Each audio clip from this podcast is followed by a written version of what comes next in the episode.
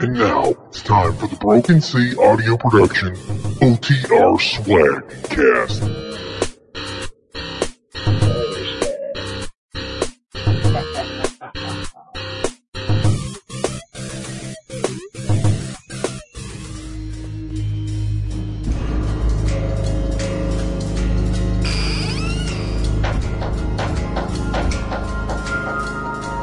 Welcome back to the Swagcast. This is Bill Holwig live here in West Texas, and sorry for the long extended delay since our last Swagcast episode that I did, which was, I don't know, back in June of last year sometime.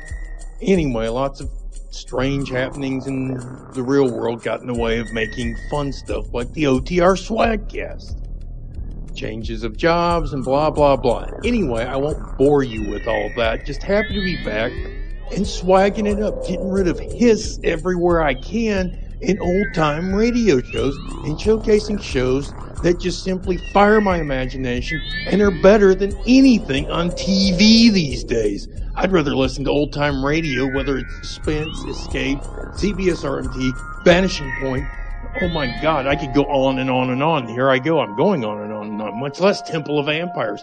The Avengers from South Africa. Oh my goodness. Oh, not to mention all the new audio in the free audio realms. Or Lothar and all his cool stuff with the Sword of the Crimson Tatters and his upcoming Promised Land and God knows what else coming from Lothar's pen and mixing vats. By the way, he rocks. Need I bring up Mark Cleta, the master of all things audio and the man who out Roddy's Roddy McDowell, as well as John Huston in Planet of the Apes? Much less, he is Doctor Who. More so than anybody, even more so than Tom Baker, which almost seems like I shouldn't say that, but he is. And Stevie Farnaby, the master of mixing, the master of modeling, the man behind the mixed gold that is Escape from New York. And then we have David Sokoyak, who brought us X Files, as well as he plays Hartford and Jake Sampson. My God, and Dave's writing books. And then there's Paul Mannering, the scribe, the guru, the man who has published books out in the world, much less he's mixed some great episodes like Zombie Cheerleaders, early episodes of Logan's Run, and the list goes on from what Paul Mannering can do, much less he's a great actor. All these guys are just great friends of mine. Need I say, I also want to thank all our voice actors and everything else. But if I go on and on, this intro for Swagcast will go on and on. So I'm thanking everyone at Broken Sea. Sorry to have taken so long. And now on with the first episode of this year's Swagcast. Oh, I've been looking forward to this. Anyway, decided to come up with some themes for each episode. It'll make the shows long as my esoteric themes come in. But let, let me just say this. Do not mix Carcharodons water, the Caribbean, and well, strange tales of OTR that make sense in my head and even better sense in my ears. So I hope you enjoy the show. Again, this is Bill Holwick live from West Texas. Hope you enjoy the OTR Swagcast. Mwah! The episodes in tonight's show are the testing of Stanley Teagarden from The Vanishing Point, The Witch's Tale, The King Shark God, and another from The Vanishing Point, The Black Serpent, and from E.G. Marshall and the CBS Radio Mystery Theater from 1979, an episode entitled The Great White Shark. And finally, from the master of all things audio, as well as macabre in films, audio, you name it, Vincent Price. The Price of Fear. His episode tonight Fish. Beware of piscivores. now on with the show. The Vanishing Point is the title of a science fiction and horror anthology series that ran on CBC radio from 1984 until 1986 although the show would continue under different names and formats. A descriptive intro declared the vanishing point was the point between reality and fantasy. The series was produced by Bill Lane in the CBC's Toronto studios. The show was known for broadcasting a wide array of horror stories mixed with science fiction. It eventually ended sadly, having a total of 95 episodes and managing to offend censors the world over. That's why I like it. Hope you enjoy.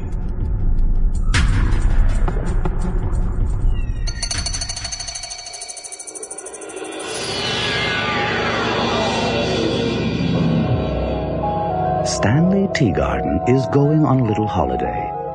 He needs a rest. But even on holiday, Stanley is always on the alert, always ready for the test. After all, it can happen anywhere, anytime. But is Stanley really ready for the biggest test of his life? Will he recognize the signs, the clues? Will you? Or, like Stanley, will you step blindly through that point of no return, through a vanishing point?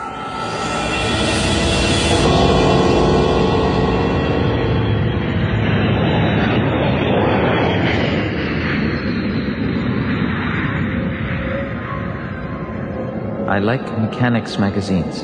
False. I have a good appetite. True. I think I would like the work of a librarian. True.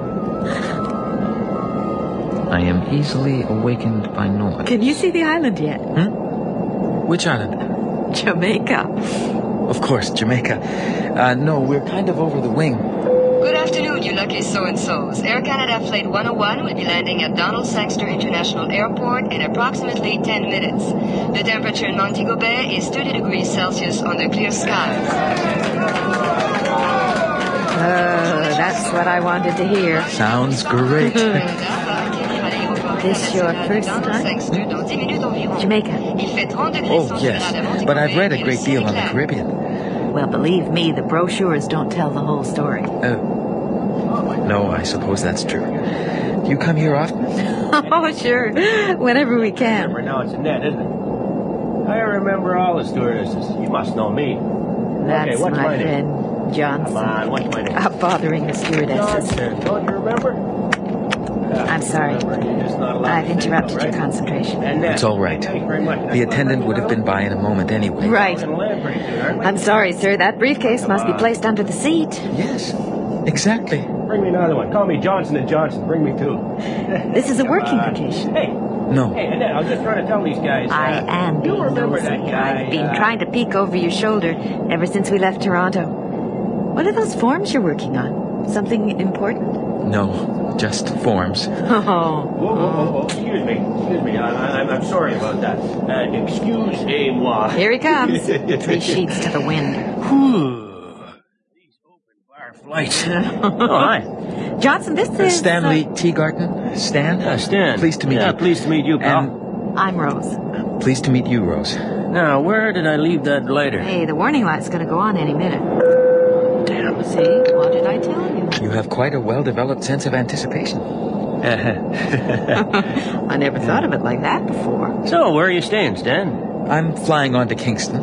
I was kind of thinking I'd stay in a place called the Old Titchfield in Port Antonio. Ouch. But I hadn't made any reservations. Is there something. Well, it's very quiet. It's very old. Old is the operative word when you're talking about the old Titchfield. Oh, But it's very lovely. I mean, really. Yeah, especially if you got work to do. Yeah. Oh, are are you a writer? oh, no.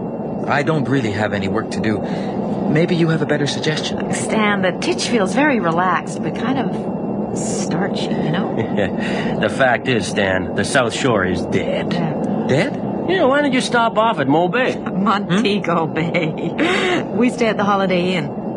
Well, uh, I- I don't know. Hey, no trouble with rooms, not this time of year. You probably have other plans. Not really, No, but maybe you were hoping for a little peace and quiet, right? I suppose. Oh, hell, why don't you give it a try for a day or two? You can always go down to the South Shore later. That's a nice trip through the interior. Johnson, you're being a Oh bully. no. What? Perhaps he's right. Sometimes it's good to do something different for a change. That is, if you sure you don't mind. Us? Oh. No, What's not there to at all. mind? Mesdames et messieurs, nous nous approchons de l'aéroport international de Donald Sangster. Voulez-vous éteindre vos cigarettes si vous n'avez pas encore fait Achillez, les bagages de main sont- You're sure it's okay? Hey, don't mind him. He hates landings. No, What I hate is customs. We are on our final landing approach. you should see him. He looks like he really is smuggling something. Come on, let's get it over with. Well, really, John, he's getting drunk so much. Thank you.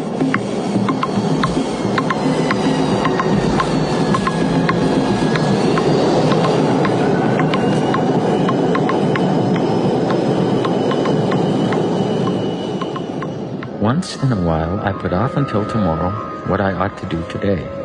True. I do not mind being made fun of. False. Much of the time, I feel as if I have done something wrong or evil. True. My hardest battles are with myself. Yeah, there's Rose now. See? Straight out, straight out. Just follow it. Uh, oh, Yes, yes. Wow, can that woman swim? She should be careful. Hey, it's only water. You like her, Stan? Oh, um, yes. She's very nice. Yeah, yeah, well, that's Rose. Nice girl. Time to close up shop, eh? Excuse me? It's your briefcase. Don't you go anywhere without it. It's a little test, that's all. Just something to pass the time. Stan, are you having any fun at all? Why, yes. I think I am. Uh, Rose was kind of wondering. Oh, uh, John. Hey, look, I'm sorry about the Holiday Inn being full, pal, but that place up the beach looks pretty nice. What's that called again? The Outlook Inn. Yeah, the Outlook Inn. It's yeah. fine. I, I've been meaning to invite you over. Yeah? I could mix up some drinks. Hey, that would be great. Hey, hey, hey, look who is here. Hi. Hiya, gorgeous. Oh, brrr. oh, towel, please. Yeah, here you are. Oh, thanks. We thought maybe you were heading for Cuba. You shouldn't swim so far out. You could get pregnant. What? Pregnant. Don't laugh. See that little speck of an island out there? Yeah? No. You, you can see it from my room. It's the island of the dead. Uh, every now and then, the spirits swim home to the mainland to impregnate the young women. Geez, Stan. Well, where else do babies come from? Oh, you haven't been reading the same brochure as I have. Oh, Stan, you crack me up. So, what do the men do around here? Oh, they have their function. They open things up, so to speak, yeah, crack the ice, you mean. I suppose. well, that's great. Just great. Hey, and uh, speaking of ice, the sun is over the yard arm. Anyone for a drink? No, thanks. No, no, let me dry off a bit first, okay? Anyway, I want to pester Stanley a bit. Keep him from working on his mysterious forms. Oh, well, Uh, you better watch him. It's a test. Oh, so you broke him down at last. No, nothing physical, just made him feel rotten. Hey, pal. Oh, no, you didn't. oh, yeah. Pregnant. well, we'll see you guys later. Bye, Johnson. Bye. Test, eh? Sort of. Oh, that sun feels so good.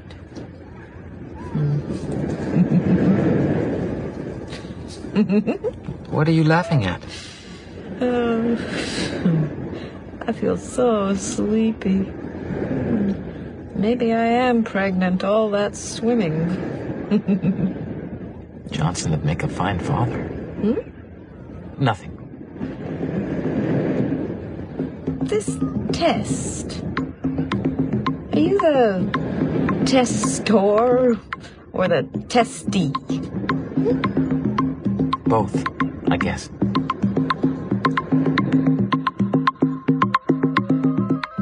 I love my mother. True. At times, I can make up my mind with unusually great ease. True. Once I get started on something, I always see it through. False. I like movie love scenes.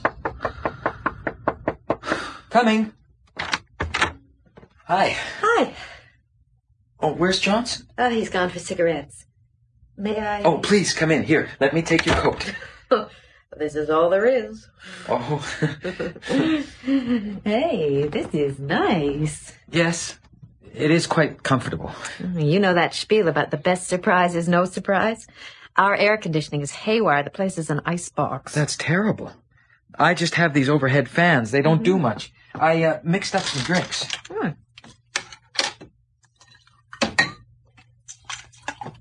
Here you go. It's my own recipe. green. Ah, uh, what do you call it? Tequila Mockingbird? What? Oh. Oh. oh, you are full of surprises. I like to mix drinks. what else do you like to do? Oh, uh, you know, movies. You like to do tests, right? How's it going? Oh, fine. Now don't tell me you're going to bring it to dinner. Oh, no, I, I was just whiling away the time. You a psychologist? I caught a glimpse over your shoulder. And... What's so funny? well, it's just you and Johnson. I never meant to be so mysterious. Oh, but you are Stanley Teagarden. It was the first thing that attracted me to you. I am kind of enjoying the attention. No, I'm not a psychologist. I do some psychometry, psychological measurement in my line of work. Ah, which is? I'm in personnel for a large insurance outfit. Not so very mysterious. So this is a working vacation after all. I guess it must look that way. Look, let me show you something. Sure.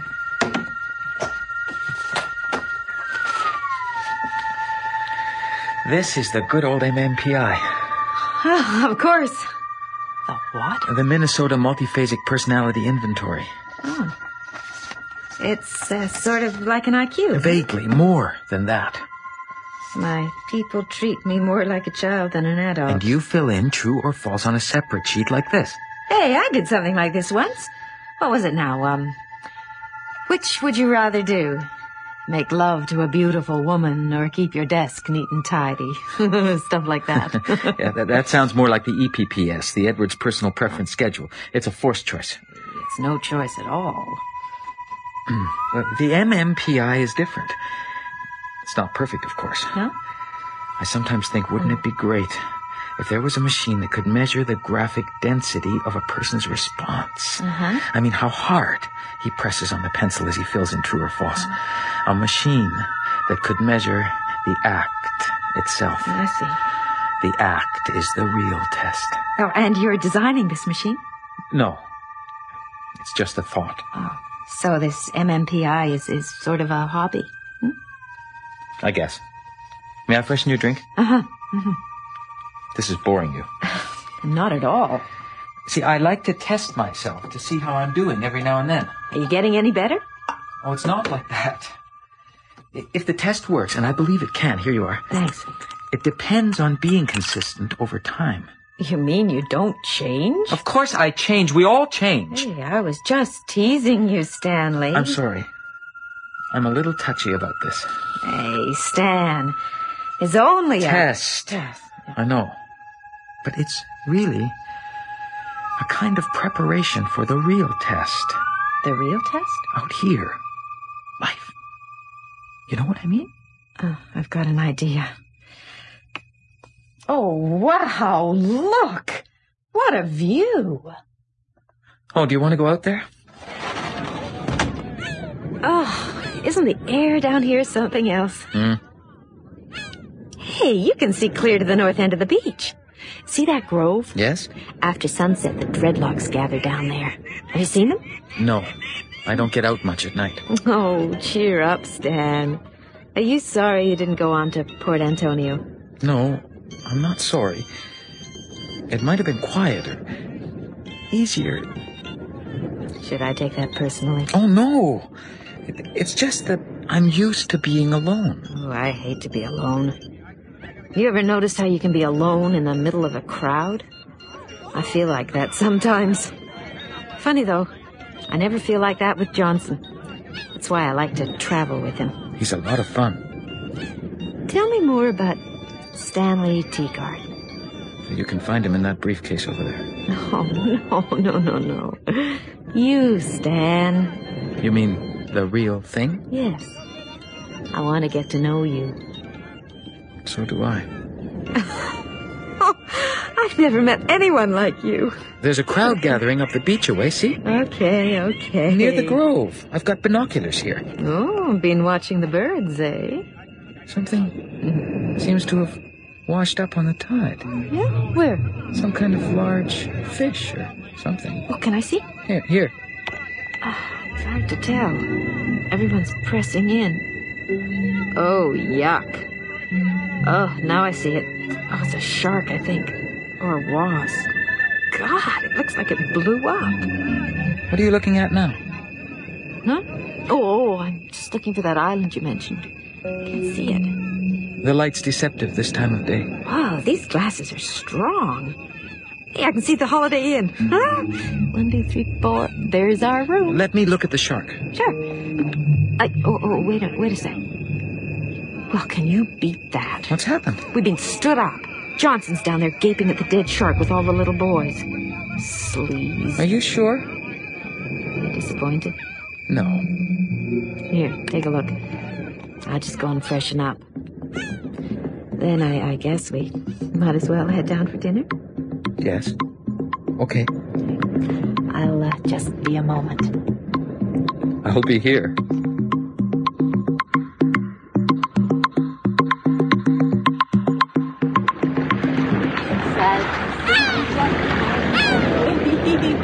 I'm in My head is down, my something's turning around. I gotta leave a little girl in Montego Bay Town.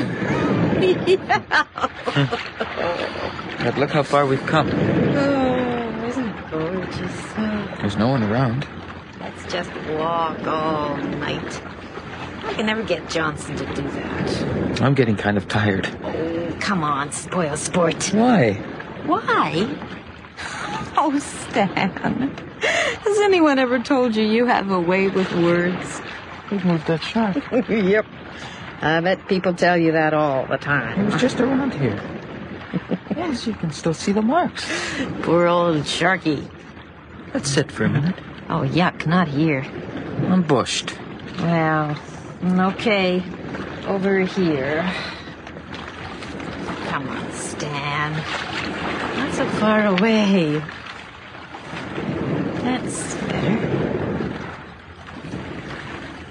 I wonder what happened to Johnson. Oh, he's probably out strutting his stuff. Won't he be wondering about you? Oh, not Johnson. There's a cruise ship in tonight. You knew he wasn't coming to dinner, didn't you? Nope, not at all. Not until you saw him on the beach? Well, I had my suspicions. So did I. Oh, Stan, did you think? Ah, Johnson and I are just pals. We travel together. Sometimes it's easier to meet people that way. Oh, come on, you knew that. Oh, I did not know that. No, I guess you didn't. I am very careful about the way I dress. I would never have guessed. Oh, some psychologist, you turned out to be. I have the same dream over and over and over. No, I am not a psychologist. I never said I was a psychologist. Well, whatever. Hey, Stan, you okay? I haven't been frightened in the middle of the night. What are you thinking? You seem so far away. A traveling companion. That's right. No, I, I was thinking of my own traveling companion.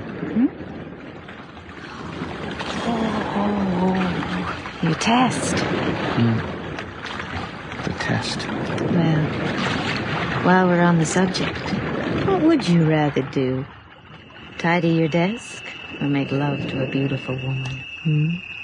I told you that was the Edwards personal preference schedule. I know, I know, I know. I'm changing tests in midstream, and it's a forced choice. I have had periods in which I lost sleep over worry.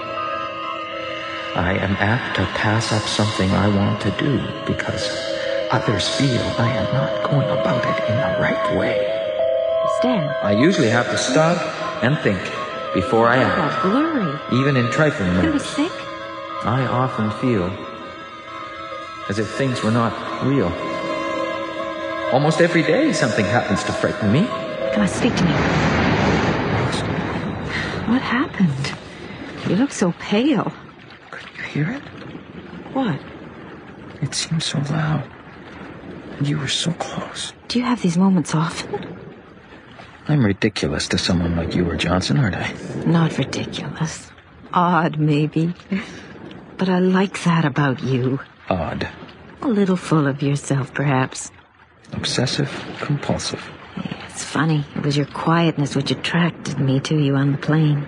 There was Johnson off chatting up the stewardesses, and there was I feeling kind of cozy, as if I was meant to be with you, not him.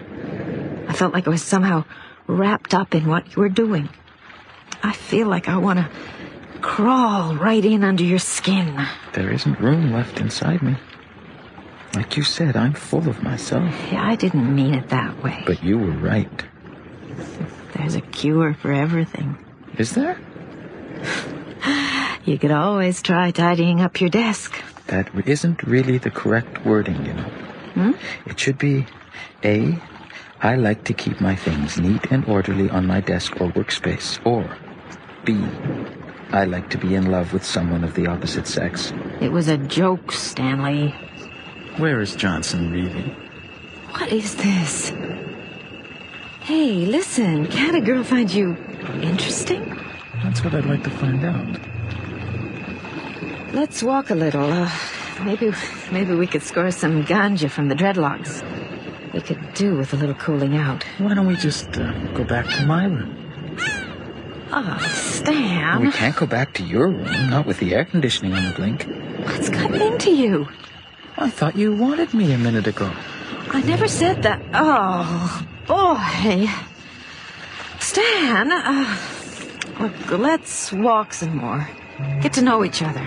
Now I know all I have to, thank you. Oh, thanks. Well, let's just say that I can see through your little plan. What? Well, Let's just walk a little further. Just far enough so that the outlook in is effectively out of sight. Stan, I don't know if this is one of Johnson your... wouldn't be such a fool as to turn on all the lights, but you can never be too safe. Anyway, he'll have to use a flashlight at least to make the transfer. This isn't an act, is it? You two always manage to find some kook you can manipulate, don't you? Some uh, fruitcake who unwittingly gets to carry the goods back home. Do you take turns? Excuse me, but I'm going home. Hey, does Johnson replace the briefcase or just do a little surgery on it? It is the briefcase, isn't it? Hey, come back here. No, you No! You're hurting my arm! It is the briefcase, isn't it? Now, don't think I haven't noticed all the attention you two lavished on my briefcase. I don't know what you're talking about! Ice, isn't it? Ice from Venezuela. Ice? What are you saying? All that talk on the beach about cracking the ice. A little in joke. Diamonds. Don't play stupid with me. Whatever I did to hurt you, I'm sorry. Ice, now that's really, what gave I- me the clue. Oh, I was on to you from the start. The way you conned me into coming here in the first place. The bit about how much Johnson hates customs. Now, I knew you were up to something. I just wasn't sure what or how. Oh, God, you're crazy. You were always checking to make sure how much I knew, whether I was on to you. No, no. And then tonight. Ah, the way you dragged me out onto the balcony so we'd see Johnson and he'd see us. Uh, You've got this all wrong. Uh-huh. No. you and Johnson have got me all wrong. Okay, there was some kind of conspiracy between me and Johnson. It was just him trying to help me to get to know you better. Precisely. How the hell is he supposed to get in your place anyway? Oh, come on now. A man like Johnson? Ow! Let go of me, please! Oh, no, you don't. This, this is the test. The real test. Ideas say insulting and vulgar things about me. I will not so shy. Feel uneasy indoors. True. I believe I am a condemned person. True. I love to go to dances.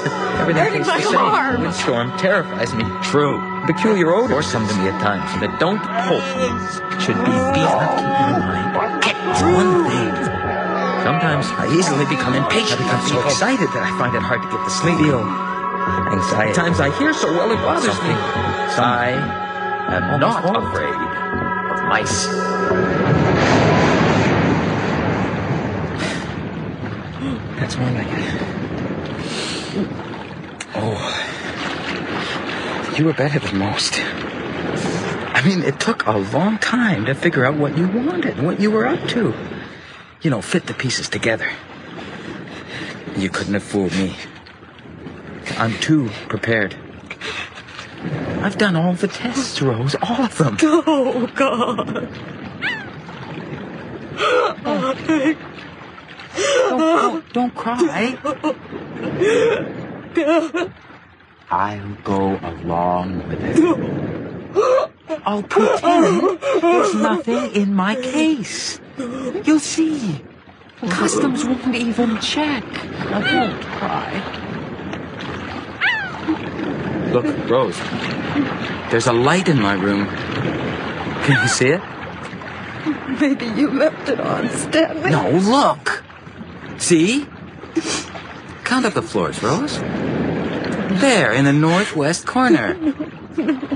Yes, Rose. Was the light on in Stanley's room? Rose didn't see a light, but maybe she hadn't counted high enough. Or maybe she was too afraid to see the light. In any case, it was wise of her not to argue too strenuously. Stanley was right there beside her, but he was also a million miles away, on the other side of the vanishing point.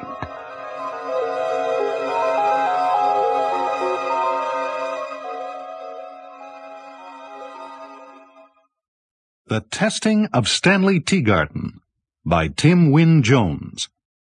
Tom Hoff was heard as Stanley, Diana Belshaw as Rose, and Michael Hogan as Johnson, with Marie-Hélène Fontaine as the airline hostess.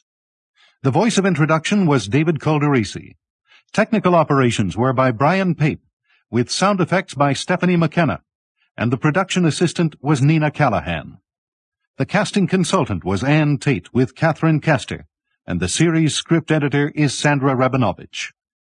The testing of Stanley Teagarden was produced at Studio G in Toronto by series executive producer William Lane. The Witch's Tale was a horror fantasy radio series which aired from March 21, 1931, the same year as Universal Films' Dracula, until June 13, 1938.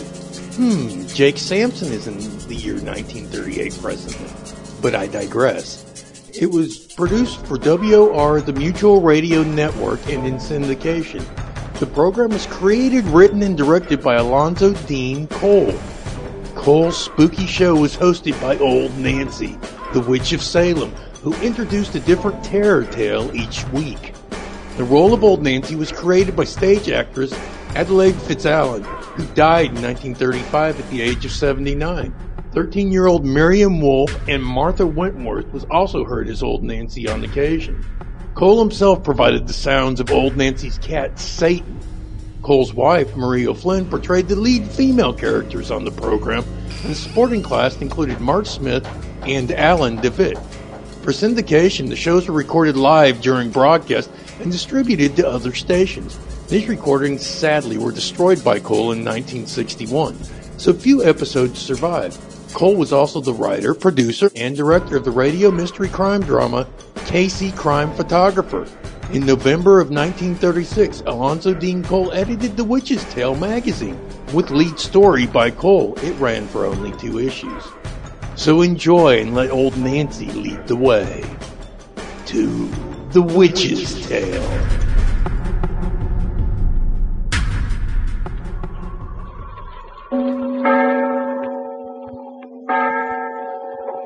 The Witch's Tale.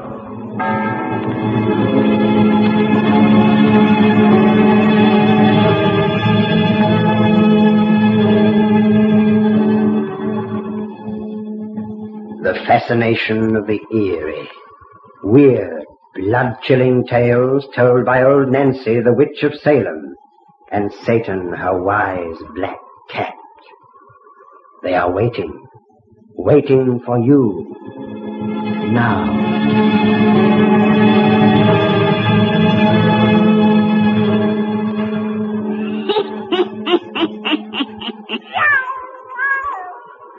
and eight year old I be today, yes, sir. Hundred and eight year old. Well, Satan, tell these folks to douse their lights.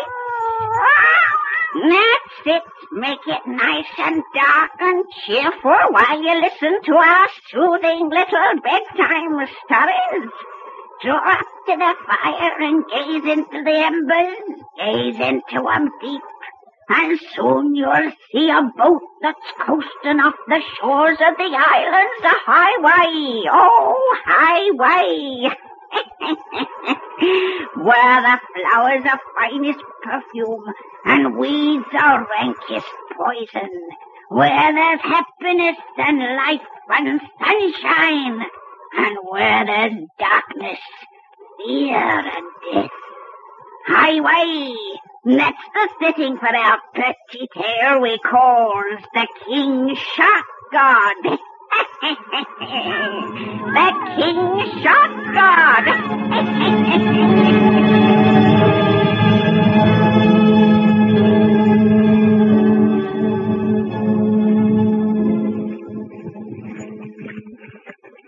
Roy, just look at this bay we're coming into. That beach, there's mountains in the distance. Get out of that chair and look. I'm more comfortable sitting here within reach of a drink. For me, that bay is just Mayokona Harbor, where we'll get off this boat and drive to Kohala.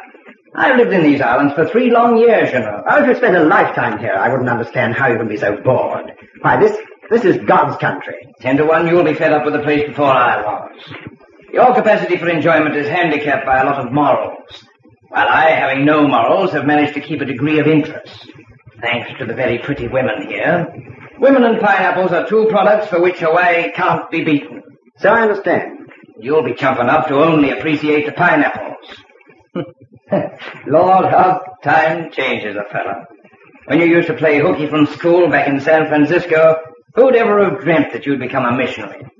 When I saw you step off the boat in Honolulu wearing a black suit and with a Bible sticking from your pocket, I nearly dropped dead. Well, I thought the clerical black would probably impress you with my new dignity, so wore it purposely and nearly roasted. I noticed you lost no time in changing to white when we reached the hotel. Now you look like a human being again. Thanks. You know, I wonder if becoming a preacher hasn't just been a change of clothes for you. I wonder if you're not still a rowdy underneath. Well, what about you? Ever since we had our reunion three days ago, you tried to shock me with tales of your gambling and drinking and your love affairs. I wonder if that's not mostly pose, and if you're not still the good little boy you used to be in school. No, I'm living now as I always wanted to live. I simply lacked the nerve to be myself back home where people knew me.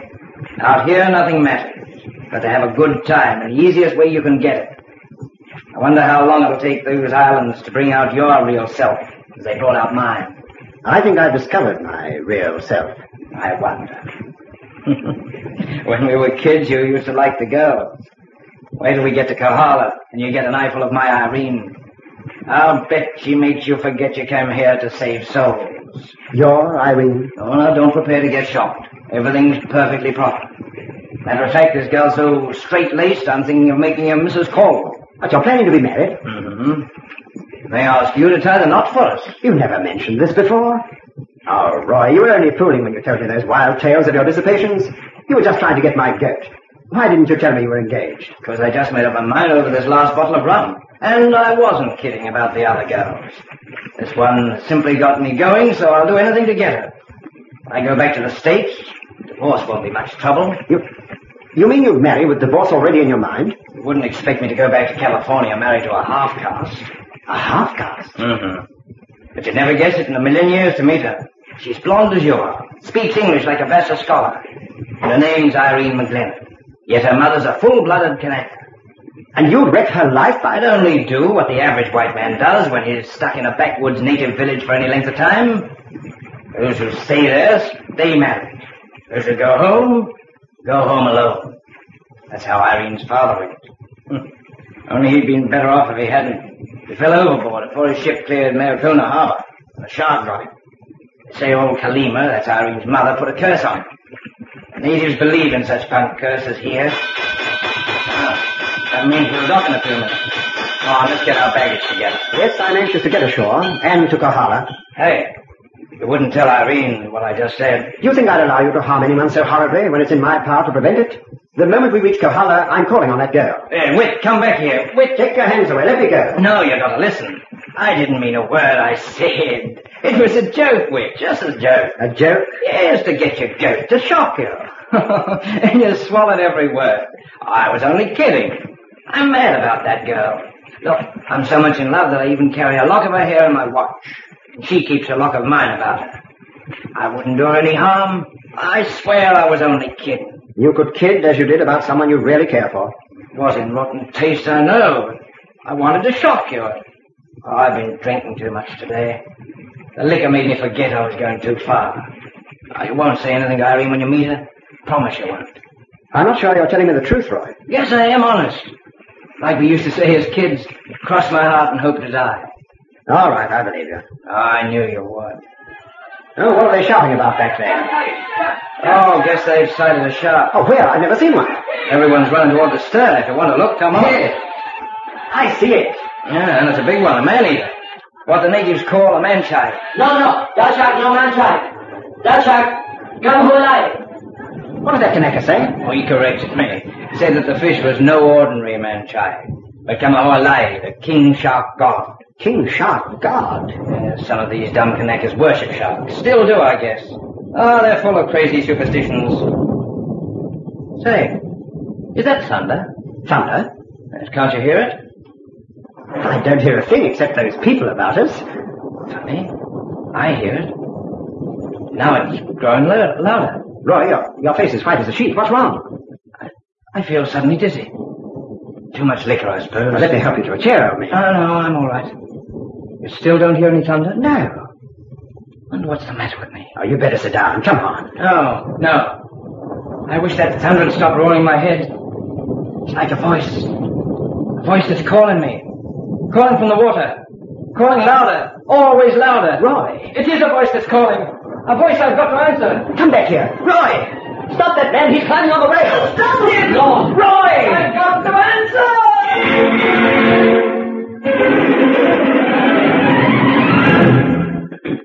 And that was the last we saw of Roy, Dr. Rainey, or of the huge shark. Just blood and rippling water. Your introduction to Hawaii hasn't been a very happy one, Mr. Mason. No, it all seemed so beautiful. And then, Doctor, you saw a lot of Roy during the years he spent here in Kohala. Was the insanity that caused him to jump overboard a sudden thing, or had you noticed indications that his mind was affected? You think insanity was responsible for Roy's death? Of course, it's the only explanation. I told you how he acted just before. He heard thunder that called him, you say. Yes. Mr. Mason, did Roy say anything to you about a woman? Why, he mentioned a number of women. Yeah, knowing his nature, I've no doubt of that. But did he speak of a particular girl here in Kohala, a half-caste girl named Irene McLennan? Yes. Was he planning to play her some sort of a dirty trick? But why do you ask that? Because Irene McGlennon's father jumped off a boat for no apparent reason when he planned to play a dirty trick on Irene's mother. And a shark got him just as one got Roy Caldwell. Roy told me that story. The coincidence hadn't occurred to me before. There have been several coincidences connected with the McLennans. Before Roy, two other young white men who were interested in Irene met mysterious deaths in shark-infested waters. What are you driving at, Doctor? Mr. Mason, only 160 odd years ago, this land was unknown to white men and what we call civilization. Oh, with help from the Chinese and Japs, we've done a lot to it in a short time. May heaven forgive us. But we haven't yet destroyed all that was here before we came. I'm afraid I don't understand you. And you won't until you learn these islands for yourself. I think you're a human being in spite of your black broadcloth. Take an old sinner's advice and keep away from Irene McGlennon. I'm here in Kohala to preach the gospel, Doctor, not to become interested in any woman. Stick to those principles and you'll be all right. Otherwise, do you know what taboo means? It's a native word that means forbidden. Exactly. I'm going to tell you what Roy Caldwell knew and didn't heed. This girl's mother is an Hawaiian. She's a priestess of the old gods and the old order which our civilization has only touched. The man she loved gave her cause to hate his race. And the Kanakas say Irene, her daughter, is taboo to white men.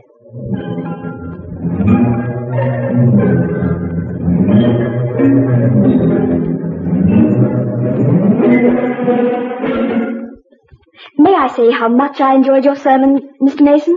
Miss McGlennon, I'm so glad to see you. I'm flattered that you remember me. We've only met once before, you know, when you and Dr. Rainey brought me the news about poor Mr. Caldwell. I hope you've recovered from the terrible shock of that news. Your inspiring sermons have helped me to forget. I felt as though you talked directly to me from the pulpit. I have. You haven't been out of my mind a single moment since I met you. I I mean, when I've seen you and your mother in church, I hoped I could help you forget poor Roy. I understand. Well, you haven't met my mother, have you? No. Mother, will you come here? Yes, we come. This is Mr. Mason, Mother. How you do?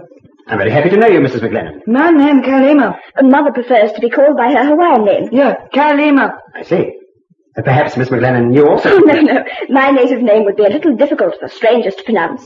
It's Kanahayaweo. Ah, That's such a beautiful name. I like to call you Kanahayaweo when I cease to be a stranger. Well, to advance our friendship, won't you visit Mother and me some evening? I'd love to. Well, how will this coming Thursday be? You'll have dinner with us? Thursday will be splendid. Good. Come Thursday. Thank you, Mrs. McLennan. Me, Kalima. Oh, yes, of course. Excuse me. Now we must be going, Mother. But here comes Dr. Rainey to take Mr. Mason away. Morning, Mason. Hello, Irene. Aloha, Kalima. Good morning, Doctor. Goodbye till Thursday, Mr. Mason. Yeah, till Thursday. I'll be there early. Yeah, Eh, what's this about Thursday? You folks inviting the new minister to dinner or something? Yes, Doctor. Well, that's great. Nothing like getting a free feed when you can. If you and your mother don't mind, Irene, I'll come along too and have one. Why? We shall be delighted to have you, of course. I knew you'd say that. Glad you made it Thursday, though. That's my only free evening this week. We shall expect you both. Come, Mother. Goodbye, Irene. Aloha, Kalima. Hello. Goodbye. Till we meet again, Mr. Mason.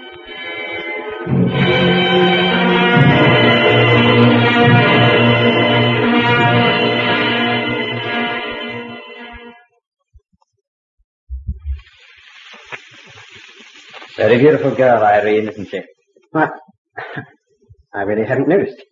Oh, you're staring after her like a lost sheep because she and her mother have become such good parishioners of yours, I suppose. That's right, my boy. Always keep an eye on the customers. I still I don't like this sudden religious fervor. Old Kalima's especially. You're the only unattached white man in Kohala now. It almost looks as though she wished you to become interested in Irene. Oh, that's nonsense.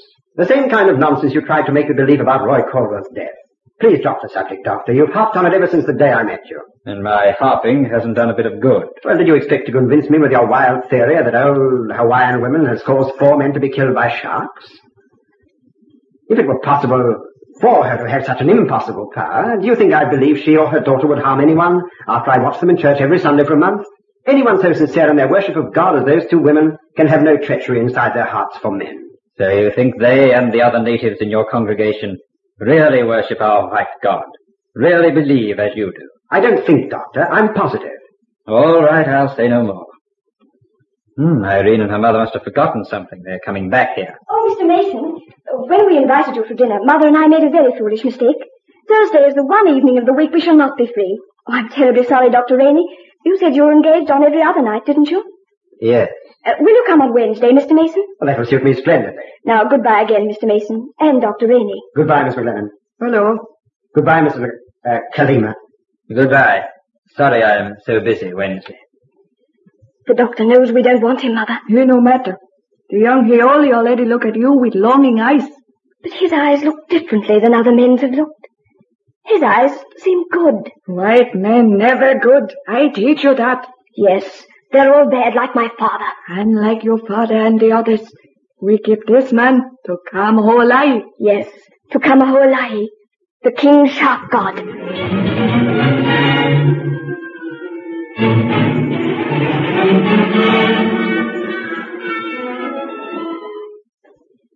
Good night, Kanahawe. It's time I taught you to say aloha. Don't you like our custom of using the same word for parting as we do for greeting? It seems to make the parting shorter. Nothing can make separation from you seem short. You see me every evening. That's not enough. It's nearly two months since I came first to call on you, yet it seems like yesterday. I never dreamed anyone could know such happiness as I found with you. I, I'm glad you've been happy. Now I must go in. No, don't, don't go yet. There's something I want to tell you. Something I wanted to say for weeks, but lacked the courage to put it into words. Now. You must tell me another time. My mother is waiting. No, now I've started, I must finish before I lose my nerve again. Irene, I love you. Oh, don't say such things. You don't care for me? Don't ask me questions now. Come tomorrow night and we'll talk. Now I must go. I won't let you go. You do care for me. I see it in your eyes. Irene, say you'll be my wife. Say that you'll marry. me. Tomorrow. Tomorrow. I must go in. Irene. Aloha. Why do you weep? Mother, I, I thought you'd gone to bed. Why do you weep? No, no reason. Just because I'm, I'm tired, I guess. Hmm. Did you do what I say tonight? No, no, not yet.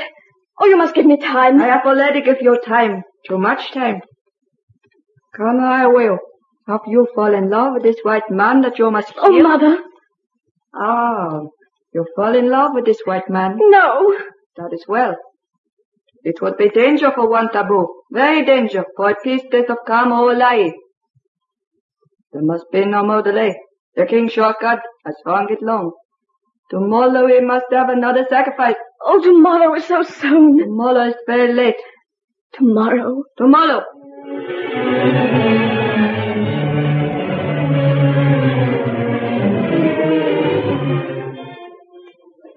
Darling, I won't let you stop me as you did last night. I love you. I want you for my wife. Oh, don't say such things.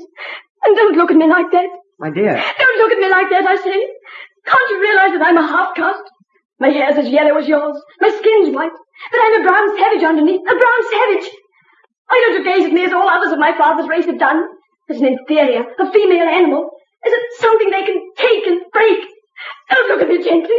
Don't be different from the rest. Oh, I want to hate you. You poor dear. I don't care what your blood is. I only know I love you. you don't know what you're saying. You must go away and never see me again. You don't want me to go away. You love me. Yes. Yes, I love you. That's all that matters. Then, then in the morning, you must take me to Honolulu. We'll be married there and take the first steamer for San Francisco. You mean leave Kohala Yes, and Hawaii forever. forever? It's our only safety, yours and mine. Safety? Oh, don't question. Just do as I ask. Please. Oh, please. I don't understand, but I'll do anything you wish. I, I'll try to explain later. Now take me home. I'll meet you at the dock tomorrow at ten. A boat's leaving for the mainland then. But you must tell no one of our plan. You mean except your mother? No, no, my mother least of all. You don't want your mother to know? My daughter Jo. Mother, Mrs. McGlennon. Me Kalima. you're hiding behind those palm trees listening. It is a warm night. I walk on beach. You come talk. I hear. Oh, Mr. Mason, my daughter make joke to you. She no want to leave Kohala. But tomorrow, you go boat to Honolulu. Bring back wedding ring from there. And you she marry here. Mother, you mean you'll let us be married? Tell it. After Mr. Mason come back Honolulu. But Mr. Mason be away from you all day on trip. You be less lonely for him. If before he go, you take one lock your future husband here. A lock of my hair. No, no, no. Don't let her have a single hair from your head. Don't let anyone have one. Then I will. I won't let you. I won't let you. You will take No. You. You haka kahuna kama ho alai. I'm a whole lie. Irene. Kalima. I don't understand. My, my mother has just reminded me of an old Hawaiian belief that the soul and life dwells equally in all parts of the body. If you leave a lock of your hair with me, it will be as though I had you with me tomorrow, even though you're away in Honolulu. I've heard about that nation. I'd be glad to give you a lock of my hair, Irene. It's a rather pretty idea for people who are in love. But I really can't approve of any pagan superstition about it. Hey, Katia. No, I cut it. Cut it carefully. Now, you have. And I shall keep it safe. Yeah, well, I say. For this lock of white man's hair, it mean a white man's life.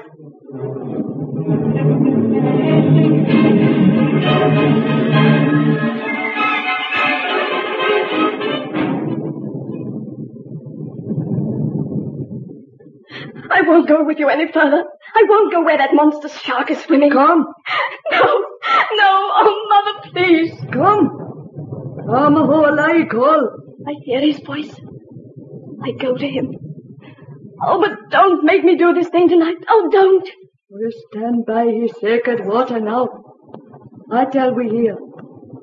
Oi kohana lai akua. Oi kabaho lai akua. Look, he come. Oh, I can't look at him swimming there. He's in.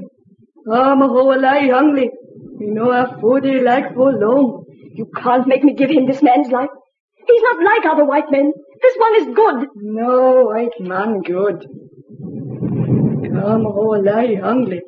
Give. No, I will not give this white man's life. You will not give life. You only give lock of hair to God in water. No, mother, please. Quick, come over, I speak. He tire of wait. I won't give it to him. I don't believe any more he is a god. He's just a monster savage shark. That's all you are, a savage shark. Come, Hawaii. I won't be frightened. The voice of a god's not speaking. That's only natural thunder. You, my mother, have taught me to fear this thing. You made me his priestess when I was a baby.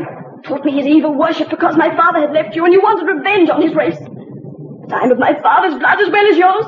I don't believe in your sharp god anymore. I don't believe. If you do not believe, what harm can lock of hair and water do? I, I believed so long. Yeah, and will believe until you die. Give lock of hair. No, I've helped you send other men to death. But this beast can't have the one I love. You give King Shark good lock of hair. Oh, I kill your white man with knife. Mother! Give! Here, mother. I give you a lock of hair to give your God. A lock of hair. A life. Yellow hair. White man's hair. I give Kamaho life. I throw it in the water. As you take the pot, so take the whole. As you take the hair, so take the life. Come, whole I take. Oh, have pity. Have pity.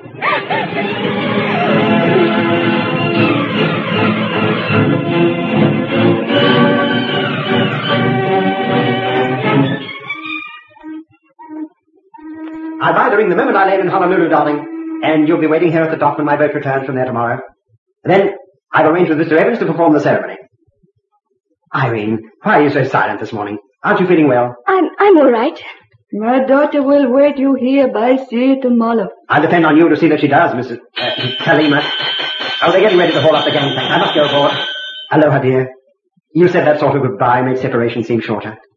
But if you really believe that heathen notion about the lock of hair, part of me is staying here with you. Yes, and I have kept it safe. I have it here. What? All aboard, all of the bank. I must go. Aloha, dear. Aloha, Kalima. Aloha. Run high will. Where you get the lock of hair? It is that white man's. Yes, my hair is yellow too. It was mine you gave to the king shark god. Your hair. I give my daughter life, Kamaho life. Yes, you gave him my life, and now he comes to claim the sacrifice you pledged him. Aloha, I go to pay your debt of hate. My daughter, come back. Kamaho will. Irene, hurry back. Keep hurrying up and up. Irene! Ow! The shark! The shark! Irene! My darling! My daughter, my Kanahaya whale! Oh, my Kanahaya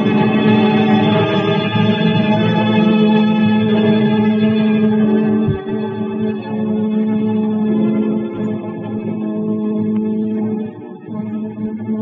whale! well, that's the end of that little Satan. You folks come see me next week on my birthday and we'll have another pretty yarn to spin ye.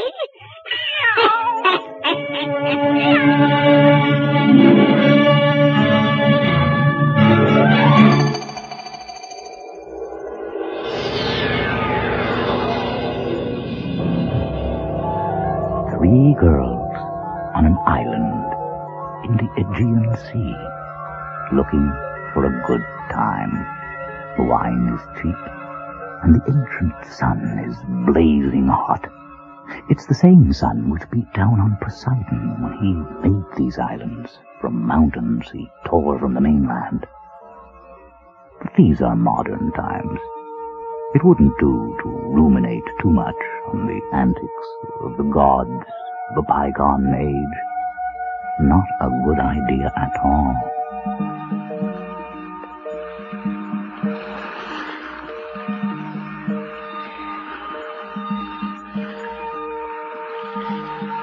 Seeking shelter from the noontime sun, he, he Eumo- Eumolpus, Eumolpus, made his way to the temple of Poseidon, where he meant to sleep in the shade of the sacred poplars.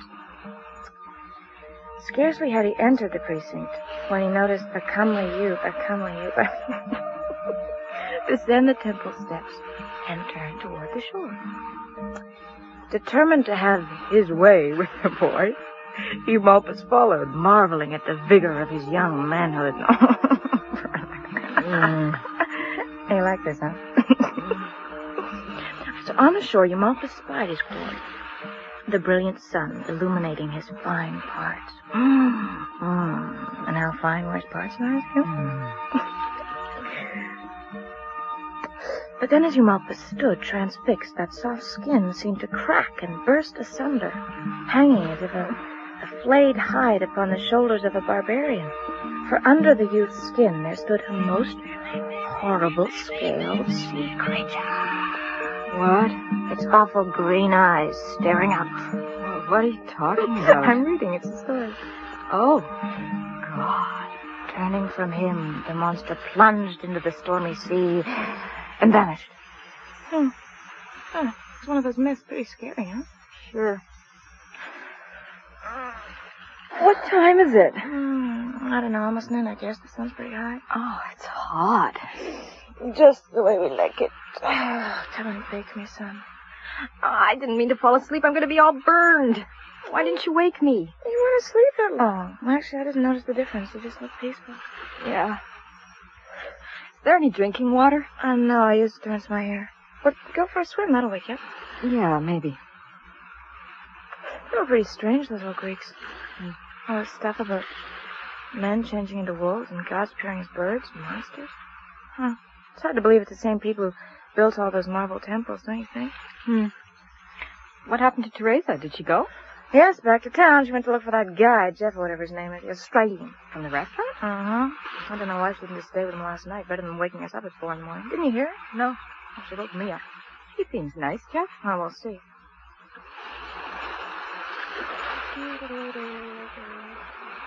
Are you hungry? Uh, I don't think I can stand another fried fish like God. Maybe moussaka. You had that yesterday, didn't you? Was it, was it good? It was better than the day before. Hmm. Hmm. He's probably an asshole.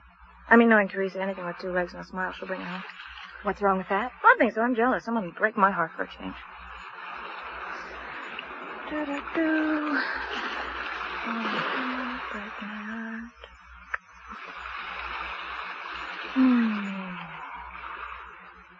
If I throw a pebble into the sea, do you think some god will rise out of the water? Poseidon or Hercules?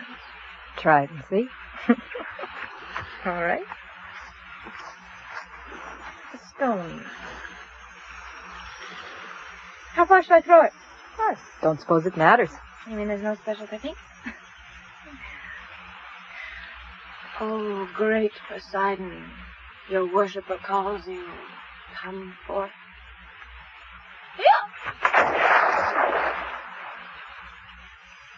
How long do you suppose it takes? Give him time. Oh, God, this water is freezing. How can it be so cold when the sun is so hot?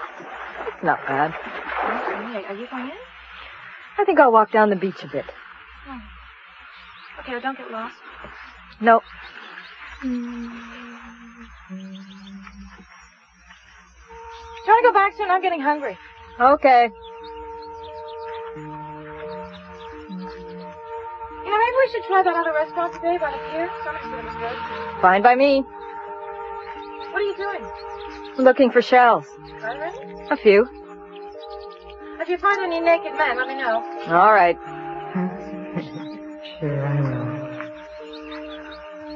Ocean, beach, mountainside. Perfect. Olive trees, brush, white rocks. What?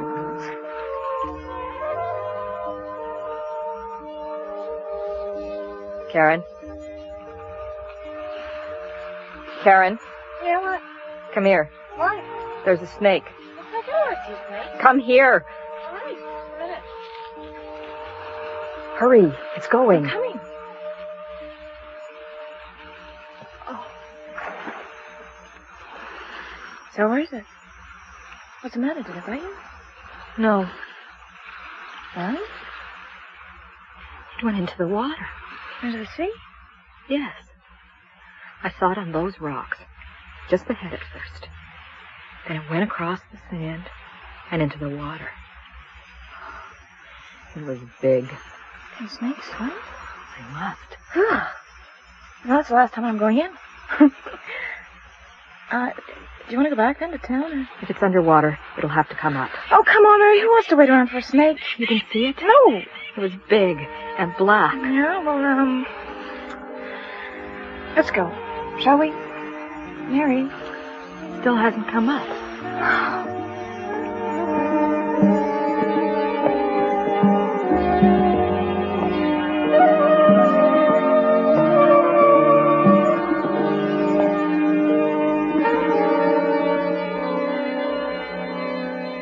So, anyway, I'd been swimming off the rocks, and then I stopped for a rest, with my legs hanging down into the water, Mm-hmm.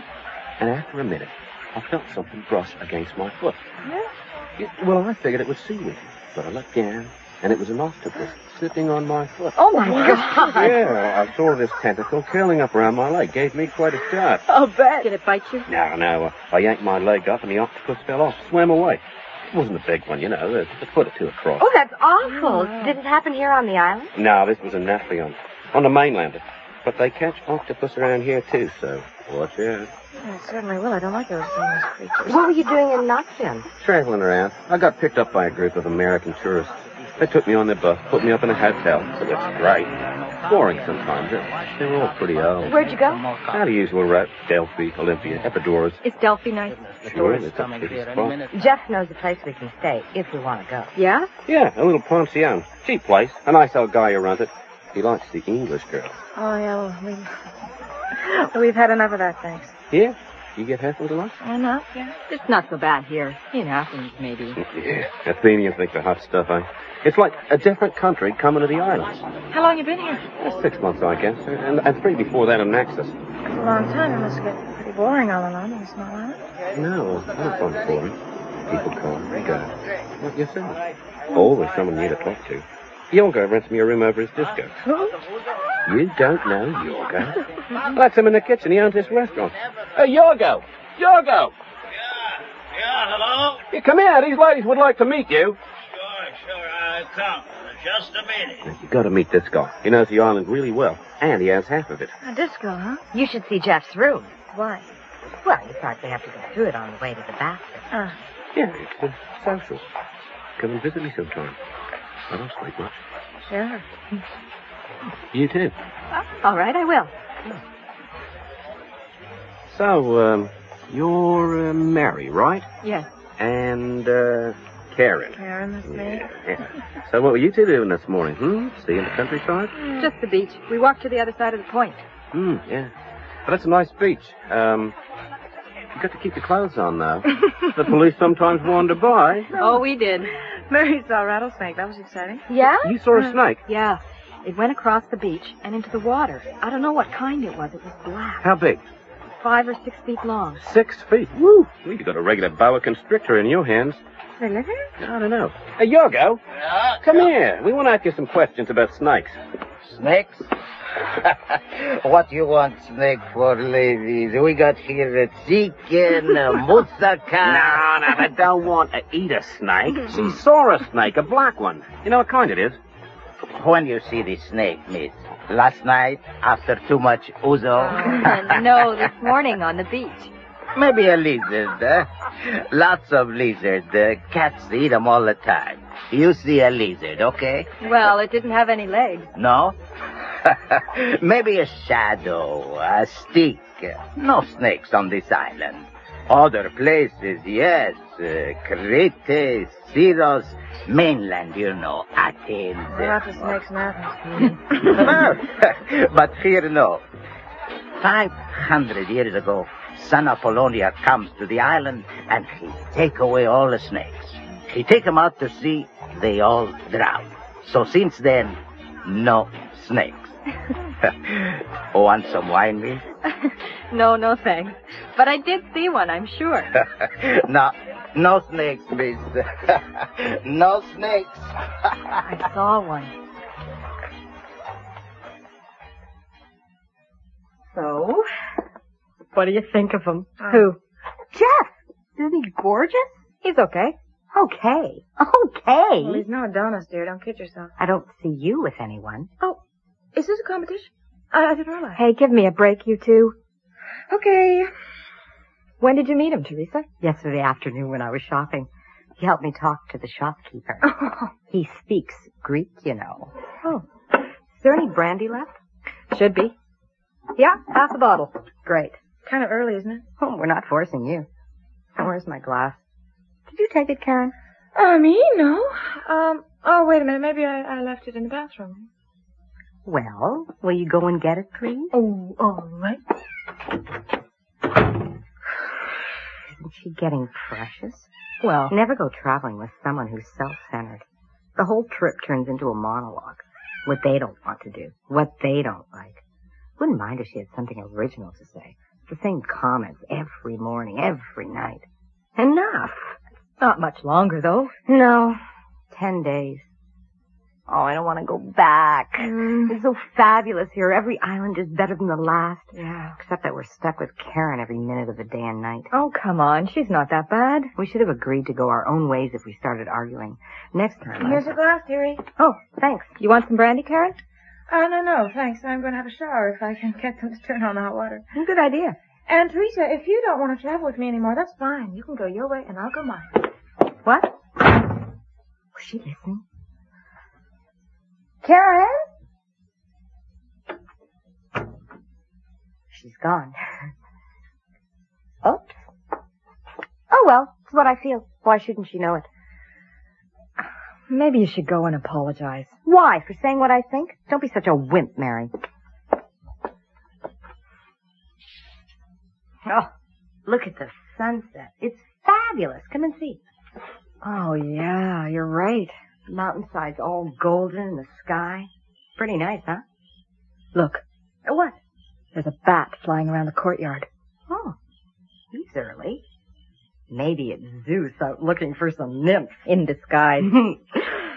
oh, I'd like to meet a god. But how would you know?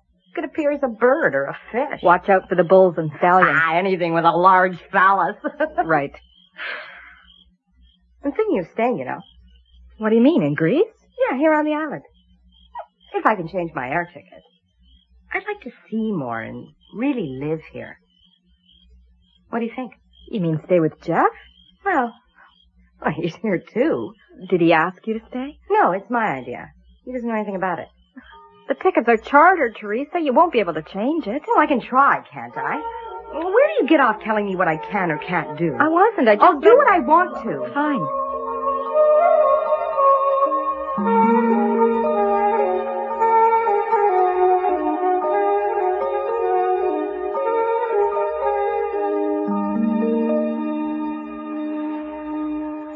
Is this it? What? Aren't there more galleries or another floor? No, I think this is all. Hmm. Some museum. Well, it's a small island. Yeah, but there was an ancient city, wasn't there? I mean, it's hard to believe they left so little. The best things go to Athens. Oh, yeah. Nice statues. They're Roman copies. Hmm, How come you know so much? I read the label. Oh. God, I've got to quit smoking. I feel like a slob. All I ever do is smoke or eat. You think she's pretty? Who? Aphrodite? Kind of fleshy around the thighs, though. Looks new. Nice hands and feet. Pretty bland face. I'd have done okay back then. I bet all the men didn't look like Zeus, though. Poseidon. Whatever. Oh, look! What? Painted on this vase, you see? It's, it's, it's coiled all over a chair. Is it, is it a throne? Yeah. Let's see what the card says. Medusa. So, hmm. There's more in Greek. Too bad Jeff isn't here. Hmm. I, I thought Medusa was a witch. An evil goddess. Right. Hmm. Anyway, it's a big black snake. That's what I saw.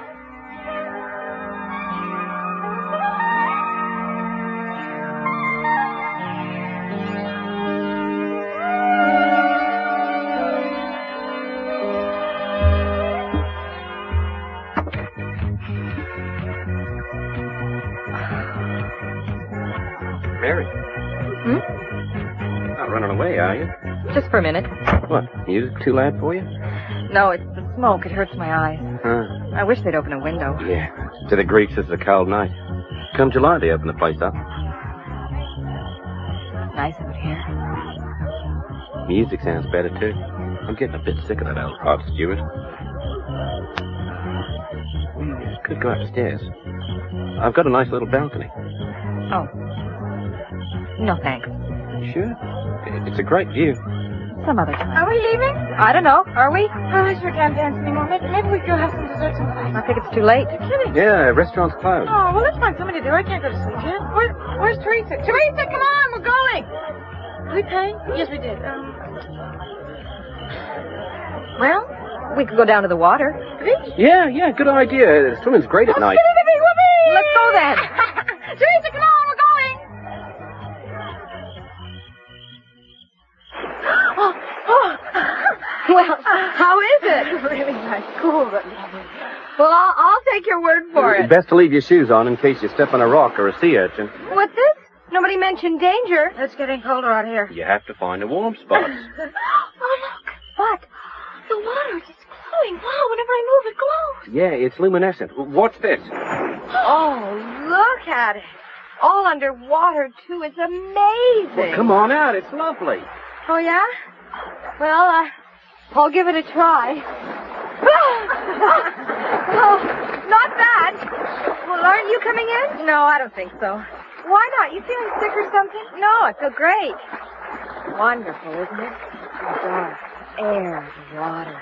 Look at the mountains. Too bad there isn't a moon. I'm going to run up the hill here. What? Why? Well, just to do it. I won't be long. Don't leave without me. Okay.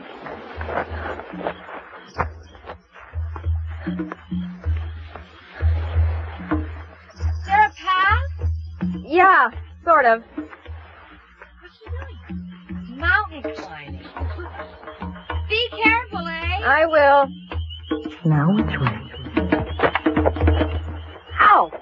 Are you all right? Yeah, I just tripped. What? I'm okay. Now, pass. Yes, this is it. So dark. Hmm, what's this? Ow!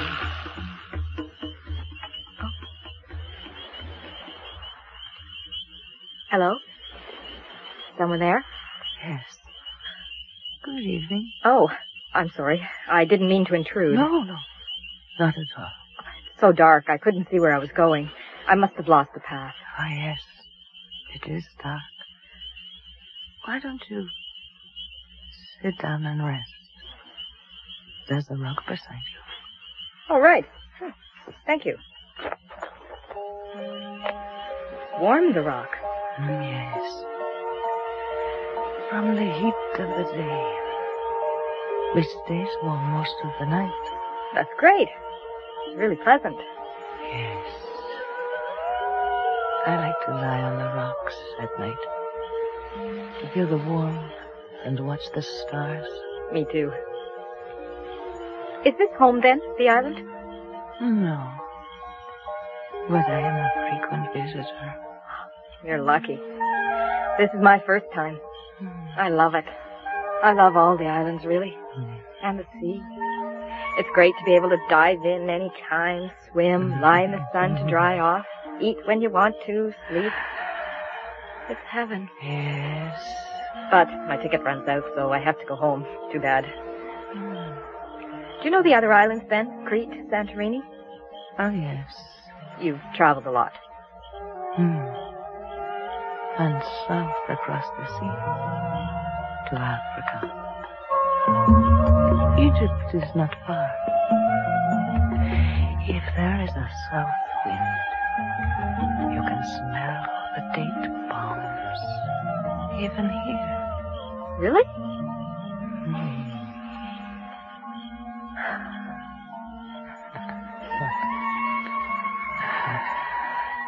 So, can you taste them? No, just air. My senses must be very dull. It's funny. I can hear your voice so clearly, but I can't see your face. My skin is very dark. From the sun? Yeah. I looked in the mirror the other night and all I could see were my teeth and the whites of my eyes. I don't know why I'm talking so much. When I'm with my friends, I never get the chance. Do you have children? Yes. But they are not with me. Ah. It's great that you're free to come and go and... I'm sorry. Do you mind me asking so many questions? I don't even know you. Well, you have found me. Ask what you wish. Ask what I wish. I'll go on and on. Yes, this is perfect. Everything. Mm-hmm. I wish. Yes. I wish I could dive into the sea and come up in Africa. Did I say that? Funny. Oh. Well, I can think about it when I'm back at work, daydreaming. Perhaps you will have your wish.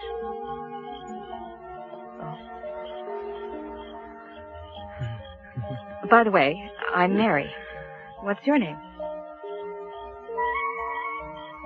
My name? Yes.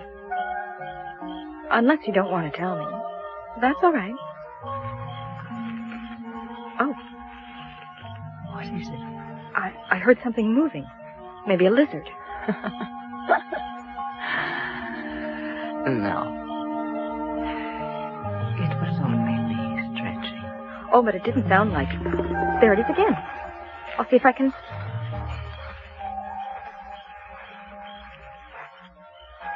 I guess it's gone. It was big, whatever it was. Are you there? Hello? Hello? Where did she go?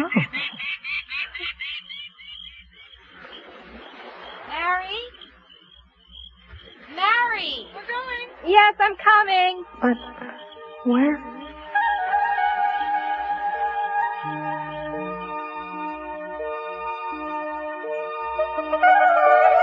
Mary?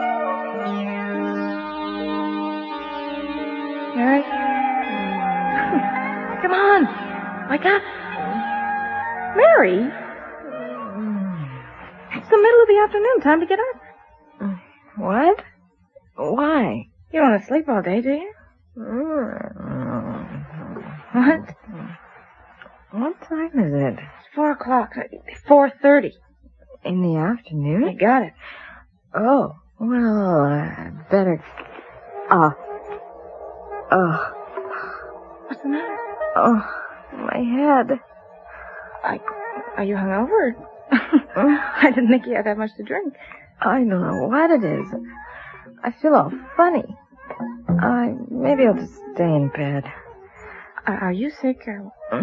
Maybe. Uh, yeah, you've got a fever, all right. Mm. God, Mary, look at your skin. It's all peeling. You must have got really sunburned yesterday. Oh, I'm itchy. I bet you are. Your eyes look funny, too.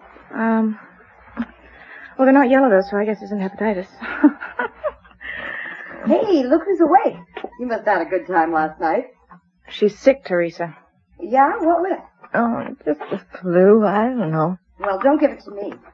Uh, listen, uh, did Jeff come by when we were out? We were, we were supposed to meet, but I can't find him. Mm, I don't think so. Oh, but you were asleep, so you probably wouldn't have heard him. Uh, no, I'll ask downstairs.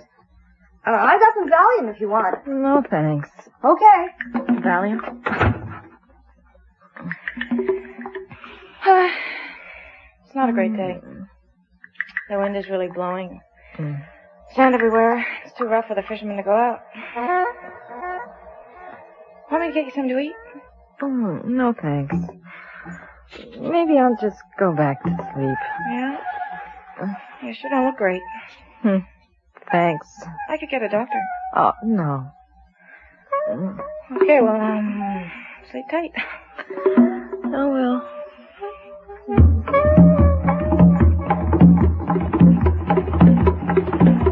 Okay, I'm gonna leave my pack here, okay? This is where the boat loads, right? So when it comes, we won't have to run all the way with our bags. Well, what about breakfast? So we can go somewhere now or eat on the boat. Is there a restaurant on board? There was a week ago. Food's probably awful. Well, let's go and eat here then. I don't have time. The boat's supposed to be here in five minutes. Well, I don't see it. What do you want to do, Mary? I'm easy. Yes, I know that, but you want to go and eat? I guess not. I both you going anorexic. I can't believe it. I'm just not hungry. Yeah, yeah. Morning. Sun. Water. It's beautiful, isn't it? What? The day, the sea. I don't know. It looks like any other day to me. What do you think, sweetie? Can't you shut up for five minutes? Mmm, we're touchy this morning. Not a great farewell to your lover? Just shut up. okay, sorry. Did you say goodbye? No. Bastard. He was asleep when I went by. Some Swedish girl answered the door. Hmm. Oh, summer love. Right. Water. Cold. Clear. Long rays of sunlight. And I really need you to tell Flash. me the whole lot. fresh. Sweet. Hey, Mary, you still with us? Oh, What? God, you're turning into a zombie. Are you still sick? No, I feel wonderful. Fine, I mean. Yeah? I just noticed that sweet scent in the air. It's the date palms in Egypt. What? I think the strip has affected your brain. Can't you taste it? Sweet. All I could taste is last night's cigarettes. Slide across the Mary. pebbles toward the water. Wait, that's it. Isn't it our boat? There is only one. Oh, it's almost on time. Amazing. I wonder if we'll meet anyone on board. Anyone interesting. I'm sure you will. Should we buy anything? Cheese, wine? What do you think, Mary? Yes? What are you doing? I just want to look. Look at what? Mary! Hey! What happened? She just went into the water. What? I just can't see her. Mary! Did she fall in? What did she do? Trish! Mary! We better call someone. Just help Mary! Go! Oh my god, help someone I slide across the sand, put my head into the water, and dive to the bottom of the salt sea, to the dark, to the cruel.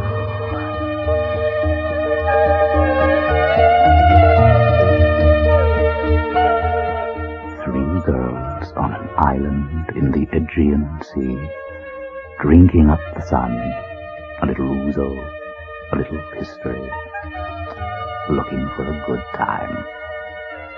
Maybe Mary just picked the wrong time, or the wrong island. She's heading for another destination now, the vanishing point.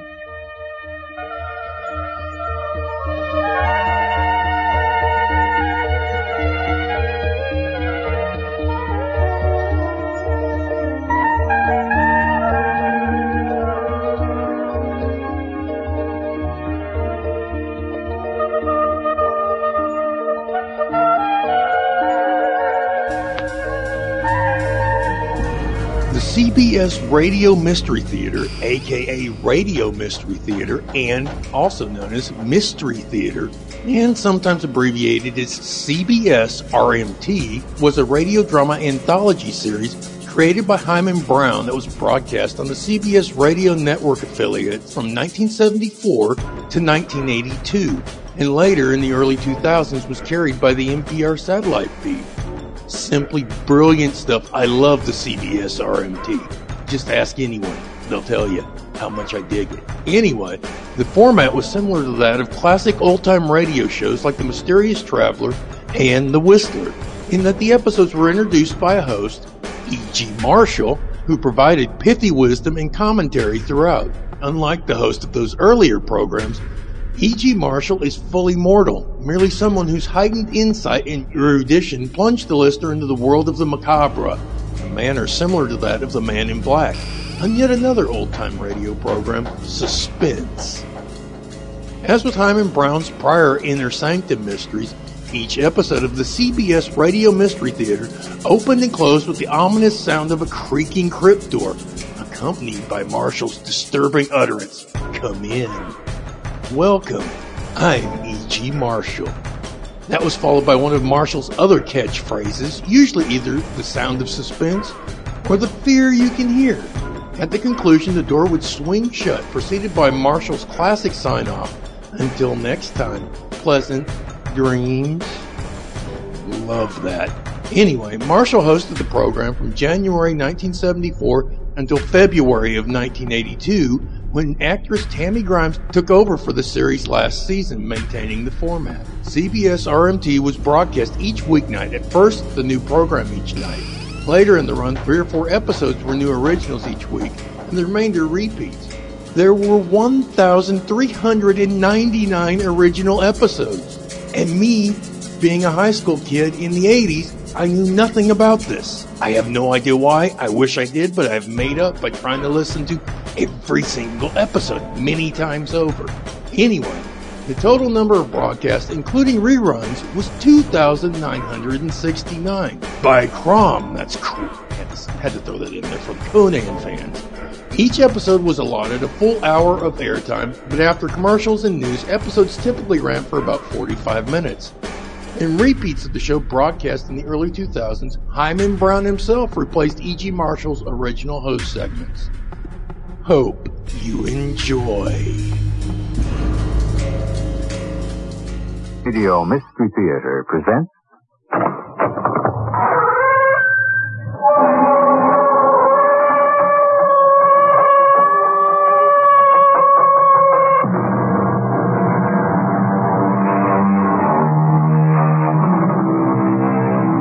Come in.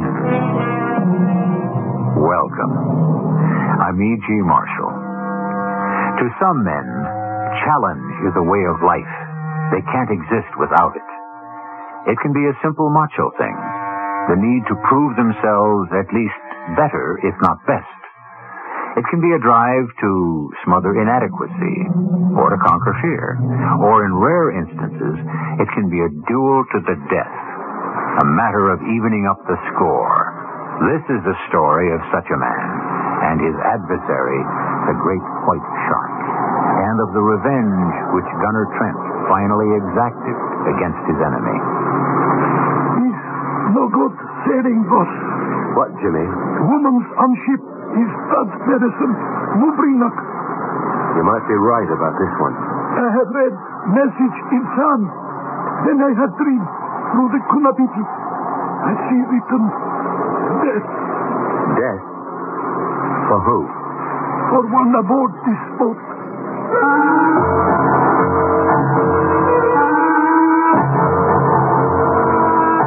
Our mystery drama, The Great White Shark, was written especially for the Mystery Theater by Ian Martin and stars Michael Tolan.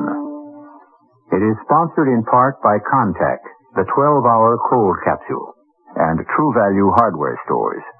I'll be back shortly with Act One.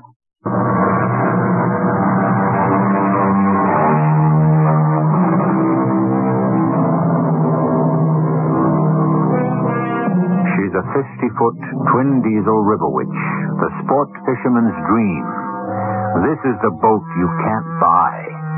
You have to pass judgment of the brothers who build her first. This hull is called the Fair Dinkum, and she is moored in Sydney Harbor. She is owned and operated by a bloke named Gunner Trent, who is coiling a line as a huge, powerful man in his fifties hails him from the dock. Ahoy, the Fair Dinkum. You her captain? She's my boat, yes. Are you Gunner Trent? That's the label. What's yours? J.H. Budden. I'm looking for a charter. How many? Just me and the wife. What's your game? The big ones? Marlin. I don't want any sardines. I'm rated over a thousand pounds. That takes a little finding. I got the time and the money. Three hundred a day in expenses. Money's no object to J.H. Budden, but can you guarantee me my fish? Can you land it if we fetch it? You just let me hook in and I'll bring her aboard. It may take a week or so. I got the time. Within reason. We have to cruise the Great Barrier Reef. You could fly there, pick up a charter on the spot a lot earlier. Cheaper. They say you can smell the big ones with your rudder. That's Jimmy, my Aborigine bloke. He's got the seventh sense. He's my crew and helmsman. I don't know what I'd do without him. Now, look, Trent, you don't have to sell yourself short. I got your reputation. Now, you still want to sail with me? It's what I want. And when J.H. Budden wants something, he gets it. I'll pay you three fifty a day over expenses, and we leave tomorrow morning on the tide. Money talks, huh? All I want is your answer. Fine with me. You want to check the accommodations? I know what they are on a boat like this. We'll figure two weeks. You get me my fish on a line, and have it in hunkadory. And if I don't, you better, boy. I'm not worried. G.H. from Texas only backs winners. We'll board you by 9 a.m. The Fair Dinkum will be ship shape and ready to pull out.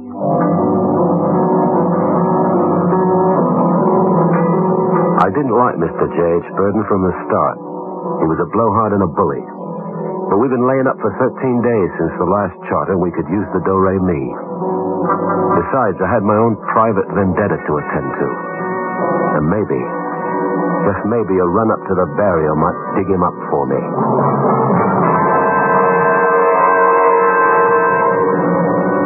They were right on time the next morning. I had to grant that.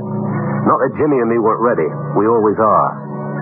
What I wasn't ready for was Mr. J.H. Burden's lady. She was a breath taker, and less than half his age. I had a sudden feeling I never should have taken this charter. I could see a rough go ahead. Morning, Gunner. Morning, J.H. I'd like you to meet the ball and chain, Eve. This is Gunner Trent. I'm very glad, Mrs. Burden. Hi, Gunner. Can you possibly live up to all I've heard about you? Oh, I suppose that would depend on what you've heard. Your reputation. That for big game fish, nobody slips them out like you the uh, number one captain on the whole east coast of Australia. That's only because of Jimmy, my special Yamidji. Jimmy, say hello to Mr. and Mrs. Burden. Yes, boss. Uh, Jimmy, we say hello. Welcome aboard. You know where to stow the baggage, Jimmy. Yes, boss.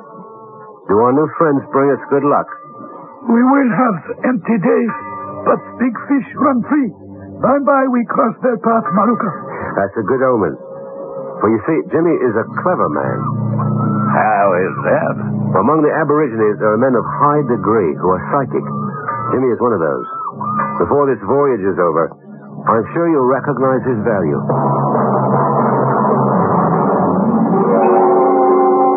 We pulled out at noon and headed for the gap. Once we were in the open with the big swell hitting us, I had my first chance to rate my charters. Neither of them turned gap green. That means sailor stomachs. I had a feeling this was going to be a bonza show. I was on the flying bridge, my butt settled securely at the corner of the aft rail to take the weight off my bad leg, when she came topside to join me. It's a beautiful harbor, Mr. Trent. Where are we now? Heading north by west through the gap. The gap? The entrance to Sydney Harbor. Uh, that's north head off to the left, south head on the right. It's marvelous. The spread of the town around the harbor looks like the Mediterranean. Uh, that'll be all the red tile roofs, I expect. I look back over the way to the skyline. Why, It, it looks almost like New York. So people say. You haven't ever been to New York? Oh, yes, right. In another incarnation, you might say. What does that mean? Why, I shouldn't have said it. Forget I did. Did I say something out of turn? No, no, I did. We'll button it up at that. Maybe I'm intruding up here. No, it's your charter. Not mine, Dave's. Matter of fact, he sent me up to ask how soon we can break out some lines. Well, Oh, not till we're through the gap. Then we'll ease up off DY and bait the outriggers to pick up some tuna. Well, he'll want to be in on that. Why? Anytime there's game fish. Oh, but this is not like American tuna. These are little chaps, 20, 30 pounds. We pick 'em up for chum is all. Chum? Uh, a bait, Mrs. Burton. I see. Look, can't we make it Eve? I mean, shipmates, after all. How would that sit with J.H.? Would you care? He pays the freight. Isn't that the truth? Well, supposing I don't care, I'd like you to call me Eve. Right. Eve it is. Oh, yes, Jimmy, what is it? Excuse me, but Master asked for his visit. The master's voice. Excuse me, Gunner. I've learned when he whistles, I'd better come to heels.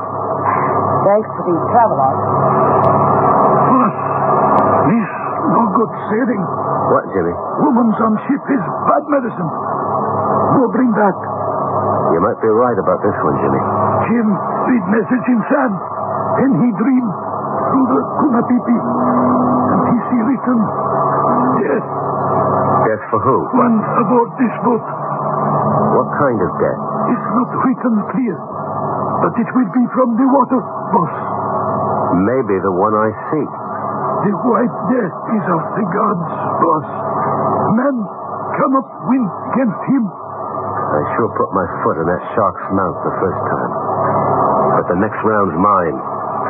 I won't be a loser next time I meet up with him. Harried death, if you do, One or other of us. I own a blister I hope to repay. it is not clear who is to die. Well, that leaves it to the flip of the coin, the way it ought to be. Even odds. But right off, before personal matters, we have to service our charter. Now, break out those outrigger lines, Jimmy. We've got to start fishing. Time was I'd have set the automatic and helped gear up with Jimmy. But since the accident, I can't move that spry, except in the water. Funny how little difference it makes there, and how much it hobbles me on land. But that's beside the point. Off DY, we trolled and picked us up a few tuna, enough to fill the bait box. We headed north for the Great Barrier Reef, and trouble showed up. Well, Mr. Charter Captain, two days out. Where the devil are the fish? I told you if you were in a hurry to fly north and get a charter. I have the charter I want. I just want the fish. Well, I have no magic magnets. I can't draw them. We have to go where they are. Now, do you suppose there's any chance we might get there before Christmas? We'll get there. What am I supposed to do in the meantime? That's your problem. Let me tell you something, Captain Gunner Trent. We get there and you don't show me some modern. That's your problem. Jay, that's not fair. You stay out of it, Eve. Well, we can't expect Gunner to wave some sort of magic wand and deliver you fish for your hooks just because you're impatient. Forget it, Ace.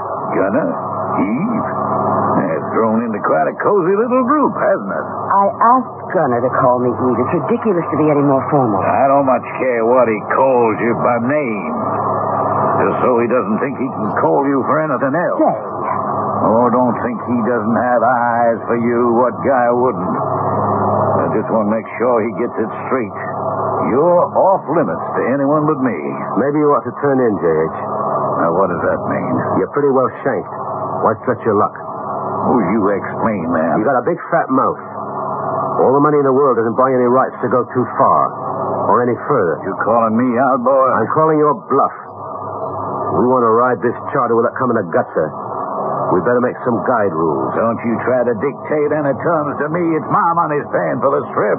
And any time I put my money down, I'm going to get value received. And don't you ever forget it.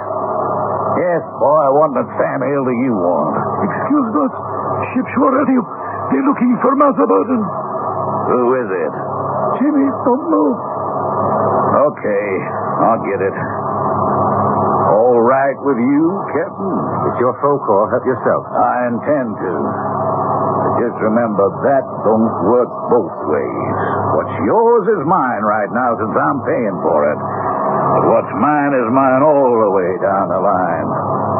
Come on, boy. Show me where this phone call is. I'm, Um, I'm sorry, Gunner. So am I. He doesn't care who he hurts or who he insults. He had no right to talk to you like that. My hide is thick enough. It's you I'm sorry about. You learn to live with it. She's had me on the ropes from the moment I met her. This wide-eyed girl with her steady gaze and the long, lovely legs. I could feel her calling me back into the real world. And I wanted, or I realized how much I wanted to go back to it. I went up from the stateroom to the wheel. J.H. was just hanging up the ship to shore phone. I got some business that's going to take me back down to Sydney, Gunner. You giving up the charter? Not on your life. This won't take me over two days. I'll fly down and back. I'll put into Cairns and drop you there to pick up a flight. Way ahead of you, son. I got a helicopter coming to pick me up and a plane chartered ready to take off the moment it drops me. But when will we expect you and Mrs. Burton back? Mrs. Burton, all of a sudden? My formal. Lee won't be back. Oh? Because she's not going. I'm going to leave her in your tender care. I hope I can trust you, Gunner. Six years ago, with someone like Eve, you mightn't have been able to. Since then, I have other things on my mind. I know, Gunner. I know all about you. When I look up a man, I make sure there's nothing left to know. I wondered why you dropped out of the automobile business. Then you know I have no time for anything but to make a living while I continue my search. I do. That's just why I figure my wife is safe with you. Until I met Eve, he would have been right. Now I wasn't sure. I had a cold feeling between my shoulder blades remembering Jimmy's prophecy. That old Aborigine pearl diver knew things no other man did. If he smelled death, it was coming. I could almost taste the stale odor of it in my nostrils. An ill assorted quartet. A beautiful and desirable woman, far too young to be the wife of the coarse man who has money enough to buy anything. A tall, lean man with a face like a mask, only his eyes revealing the pain of some buried tragedy. A wrinkled, dark brown aborigine with eyes as bright as buttons, bristling with intelligence and a knowledge beyond the normal. And the uninvited guest, death. I'll continue the story of this charter when I return with Act Two.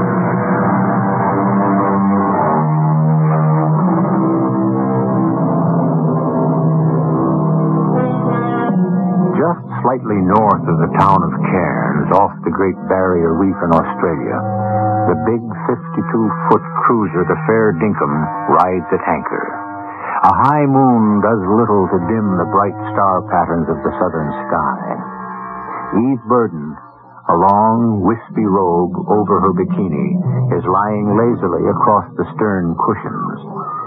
Jimmy is busy splicing some lines forward and putting the fishing gear in top shape. Gunner, swinging down off the port ladder from the tuna tower, doesn't notice Eve's big handbag and suddenly stumbles helplessly. Oh, Gunner, Huh. what happened? Are you all right? I'm, Um, I'm all right. No damage. Except to my pride. Here, let me help you up. Oh, no, no. I managed by myself. W- Was it my bag you tripped over? I reckon it was. I'm so sorry. No need. It would take a clumsy fool like me to trip over it. You're not clumsy. That depends on whether I put my best foot forward or not. Your best foot. Or I should say my only one. I, I don't understand you. Confession. I mean, as long as we're going to be alone together, I thought you might as well know all my worst faults. We're not exactly alone. too right. Old Jimmy there. If he wasn't, I wouldn't be here either. Some things are better not answered. Um, your ankle, do you want me to have a look at it? You'd have a hard time finding it Why? because it isn't there. From halfway below the knee down, there isn't any more of me on that side. Just a damn prosthesis, which does very well most of the time. I'm, I'm sorry. I, I had no idea. Why should you? I don't go around advertising my shortcomings. No more than I do. I shouldn't think you had many. You might be surprised. You know what, Eve? What? I think what you and me need is a little more company. Two isn't enough? Two, when it's you and me, is altogether too much. I'm going to kick her over and head for Cairns. You like to dance? Yes, but, but you... Uh, don't worry. Just so long as I know where I'm putting my foot, everything is Bosker. Hey, Jimmy. Yes, Bo. We're going to up anchor and take her into Cairns. You bring her in while I have a shower and shave. Where are we heading, Jimmy? Cairns, Missy. Well, how long, Um, how long till we get there? Oh, by by. Maybe one half hour. You've, uh, you've known Gunnar Trent a long time. Much time. Eight, nine years. How did you meet him? In Noumea, New Hebrides. I was pearl diver. Gunnar was looking for pearls? Oh, no, he comes sail, look for the big fish. But also he dive with tank and round-wind overfish. Uh, scuba diving. Right. I find giant clam. Get careless clam close on my leg. You mean you were caught underwater by a giant clam? Yeah, shell close. No, no breathing left. Then come boss. He take knife, cut, so shell open, and Jimmy can go to surface and breathe again. He saved your life. Jimmy life belong all same to boss. How did he lose his foot? At that, he is taken by the white death, The White Death. the great white shark. How? Well, was he trying to catch him? Not catch, Missy. Mark. Mark? You must ask boss about that. You you must ask boss about that and other things. Jimmy talk too much. I don't know how long it was since I've been in right togs. The tie was tight across my throat. We went to the club, and she was the toast of the evening right on. And we danced. Even with the lame foot, I didn't make out too bad. It was a great evening. Later, after Jimmy had fetched us out by tender to the Fair Dinkum, we sat together in the stern having a brandy. Well, Gunnar, Well, Eve, where do we go from here? nowhere? Are you afraid of him? J.H. Who else? No. Then what is it you're afraid of? Me first. Maybe last and always. How? Hasn't Jimmy told you about me? In his own way. I don't know all of it. You want to. More than anything I can think of in my life. All right. You asked for it. I was 25 years old and golden boy. Everything I touched came up gleaming. I cornered the market here in domestically produced automobiles and was off to my first billion. But I also had some conscience, and I felt I had to plow back some of the luck I'd had. So I used to do some jobs for the CSRIO. What's the CSRIO? Oh, Lord knows, some government alphabet soup. Commonwealth search and I don't know. All I know is my job was sharks. Sharks? Marking them, do you see? no, I don't. They're a big problem for Australia. You can't swim on any protected beaches without a shark net. Can't go up beyond the surf without a sharp eye. So we try to control them, follow their migrations, keep the number down. We can watch them and use them commercially. But mostly we like to mark the killers. Now, what do you mean, mark them? Go oversized with a marker and pin it to the dorsal fin. Sometimes even with a beeper if he's a real predator. You did that? Why not? Oh, wasn't it dangerous? Oh, not so much. Hammerheads, wobegones are very friendly. You gotta look out for the gray nurses and the tigers. But even they're fair enough dinkum if they're used to you. My mistake was to tangle with a great white. He sounds enormous, was he? Not all that much. They can go to 40 feet. My boy wouldn't have been more than 24, 25. A- And you actually swam close enough to him to put a marker on his dorsal fin? That's the size of it. I didn't think he'd mind. He was friendly enough until I split away. And then. And then? He turned on me and took my foot away. Why? That's a question I'll be asking him when I finally catch up with him. And taking it out on him in revenge. Well, what could you do to a fish in his own element? Well, first off, your shark is not a fish. He's a mammal, just like you and me. And second, plenty. With my scuba tanks, you and I could meet him in a reasonably confined space. I could gouge his eyes out with my thumbs, cripple him as he did me. And then I could take my time to destroy him with a knife. And what would that prove?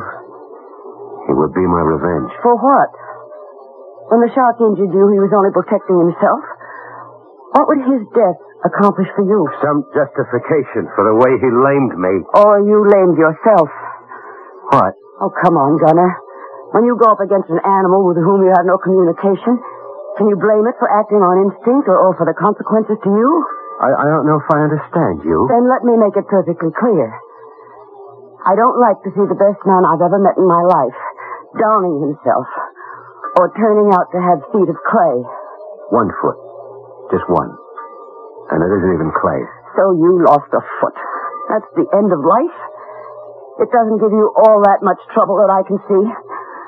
You can still do a man's work. Better than both men. If you were like some, you'd really have something to cry about. Like who, for example? Like Chris, Who, who's Chris?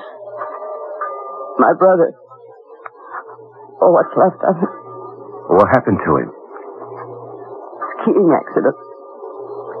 He broke his back. He'll never walk again. Or use his arms. He's stuck in a wheelchair for the rest of his life. Helpless as a baby. Oh, Eve. But he doesn't go around wanting to blow up the slope he took the spill on. He doesn't want to gouge out the eyes of the beginner he had to dodge on a downhill run who was lying right in his path.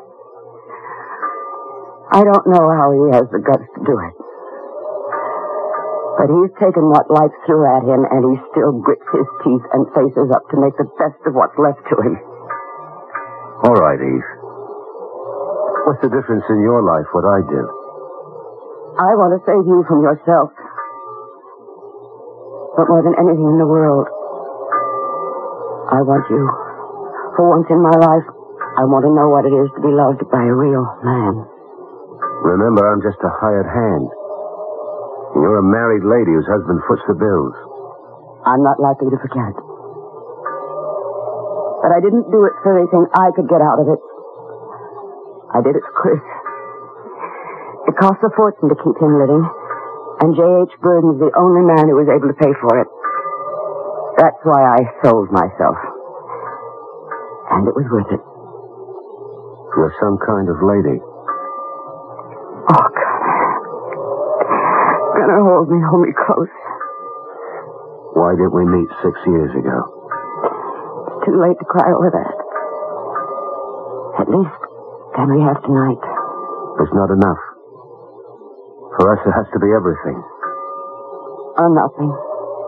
I give you everything, Eve. He wouldn't let you. How could he stop me? A hundred ways.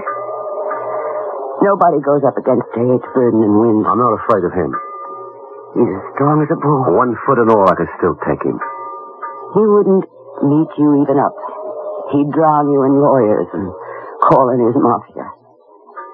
You wouldn't stand a chance. I'd like to call him out. There's only one thing stops me. What? The shark. That big white enemy of mine that stirs my bile and makes me less than a man. Until I can cut him out of my mind and my life. Are you asking me to wait for that? It's the only shot at happiness we have, Eve. Suppose I test that. How? Suppose I tell you that you have to make the choice now. Me or your white death. Which would you choose? Maruka, the boss. Uh, yes, Jim. What is it? Bye bye, pretty soon here comes Dingo Man by Doc. Dingo Man. Big boss, chartered, lady's husband.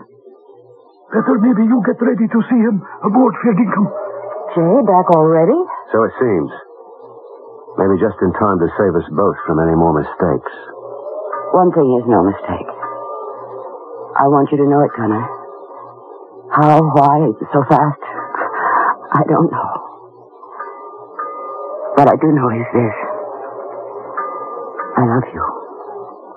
What do you ask from me in return? Not a thing.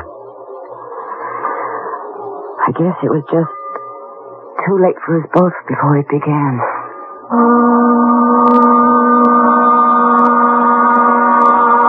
But the obverse side of the coin is that many ends are only beginnings.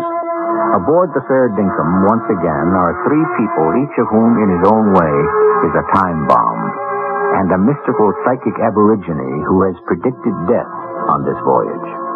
But whose death? A human being or the great white shark who haunts Gunner's dreams? I shall return shortly with Act Three.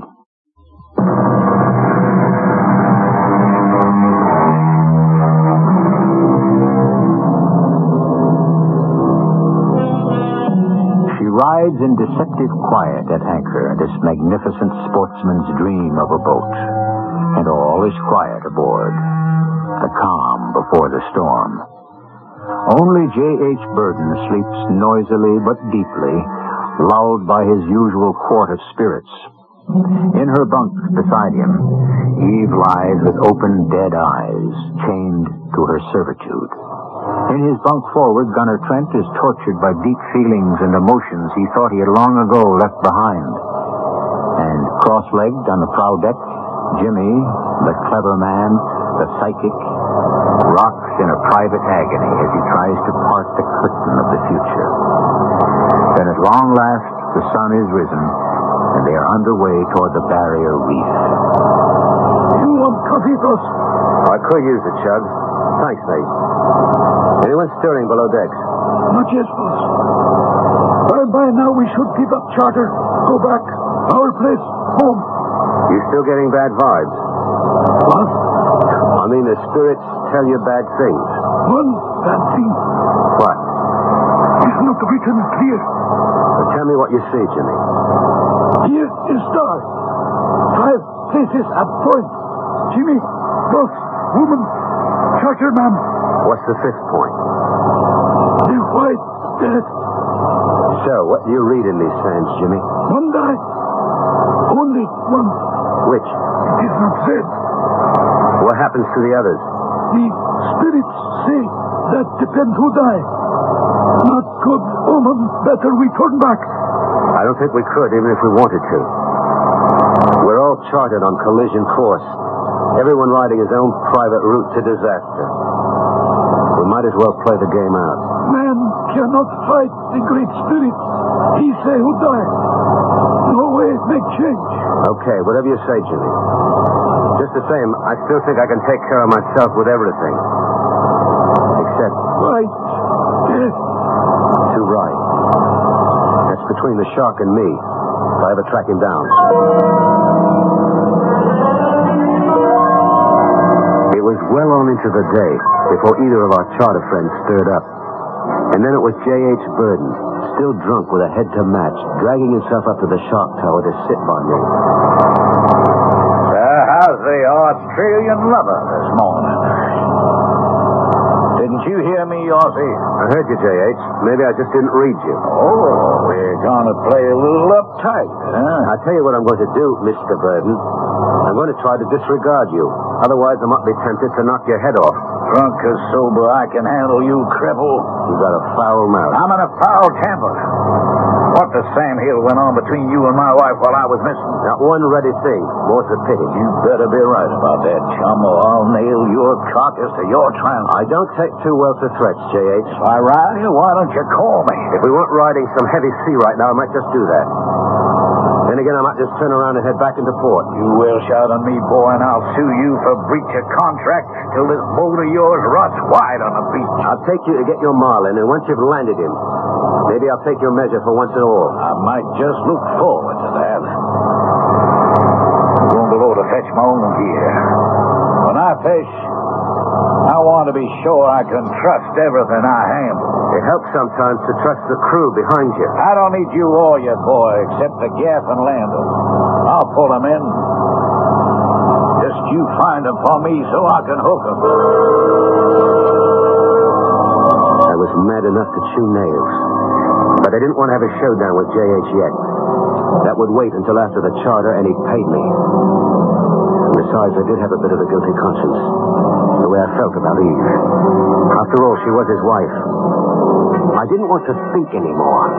I wanted action. Jimmy? Yes, boss. Fetch yourself up here. Jimmy, come, look at his feet. Oh, look. Oh, Sam, here now. Is the missy awake? Yes, boss. She'll sit by big fish here. Oh, yes. Good. I want you to fix her and her man some brunch. You can bring me some food up here to the bridge. Then I want you to sit out five lines. Two for stern trolling, both outriggers, and the heavy duty for the chair. Yes, boss. All right, up to it. Better we not fish. Better we turn back. If I don't get him a marlin, we're out one shorter, Jimmy. I want my money. Better be right, man. And which one? What are you reading now, Jimmy? We keep going. Someone died us. Who? It is not dear to Jim to know where to point the bomb. Or Oh, just don't point it at me or Eve or yourself. It is not my power. That all-around great spirit. Better we go back, boss. I'm sorry, Jimmy. No can do. This time I've got to pit my gut hunch against your superstition. Something tells me to go on and take my chances. Now you go fix some food. We were running a pretty heavy quartering sea, and I had my hands full for a moment. I did glance down and saw Jimmy talking to Eve. But then my attention was on handling the boat till we fought through the chop. And it was a surprise to realize suddenly that Eve had joined me topside. Morning, Gunner. Morning, Eve. Jimmy tells me we're going to do some fishing this afternoon. That's the plan. Seems like a right idea since that's what the charter is all about. Jimmy doesn't seem to think so. Jimmy should belt up. He's been filling you full of his superstitions. He doesn't have to scare me about this trip. It never should have started. Maybe the old fear of a woman being aboard ship bringing trouble is more than superstition. I look at it differently. I think it's all fate. I'm scared of what that could mean, Connor. Why? You don't know Jay. He'll never believe there wasn't anything between us. But there was. And is. That isn't what I'm talking about. And anyway, in the hard light of day, it's something to forget. Perhaps not. Once we feed your pig his big fish. I have to think of Chris. Anytime I want to go back to the market, I can make all the money that's needed for your brother you do that for me? What about the great white shark? A man can trade one dream for another. Maybe your Cacharodon doesn't loom so large anymore. You'd never be sure. Well, let me decide that. And Jay will never give me up. He'll kill you first, or have you killed. We'll cross those bridges when we come to them. First, I'll let him find his fish. I gave my word on that. The next three days, I left it all to business. We pulled in a grab bag of smaller shark, some marlin we cut off the hook, and one 800 pounder we towed in and landed on the reef. But we were still hunting the big game, and J.H. was getting dicier and dicier about it. After weighing out the 800 pounder, we were walking back toward the dock. You don't want to record him? Hell, that's just bait, old J.H. boy. I'm looking for what you promised me. Something from twelve to fifteen hundred. I, I don't remember promising you that. Just by being who you are, it's what you led me to expect. But time is winding up, boy. I only got maybe a couple more days. You going to deliver? I don't know how I'd answer that, J.H. Except for something Jimmy told me. Oh, what do I care what some old fool has to say? Jimmy is my friend. All right, all right. So what did Jimmy tell you? That this last trip we will catch the big fish. How does he know? He divined it, sensed it. And you believe him? I believe it. But that's not all he divined. What else? With the fish comes death. For whom? He doesn't know. You want to risk it. Dumb superstition by an old man? You gotta be kidding. Come on, Gunner, we got lots to do. First we catch my fish. Then we settle some scores. We put out to sea again, but it looks as if we were in a run of bad luck.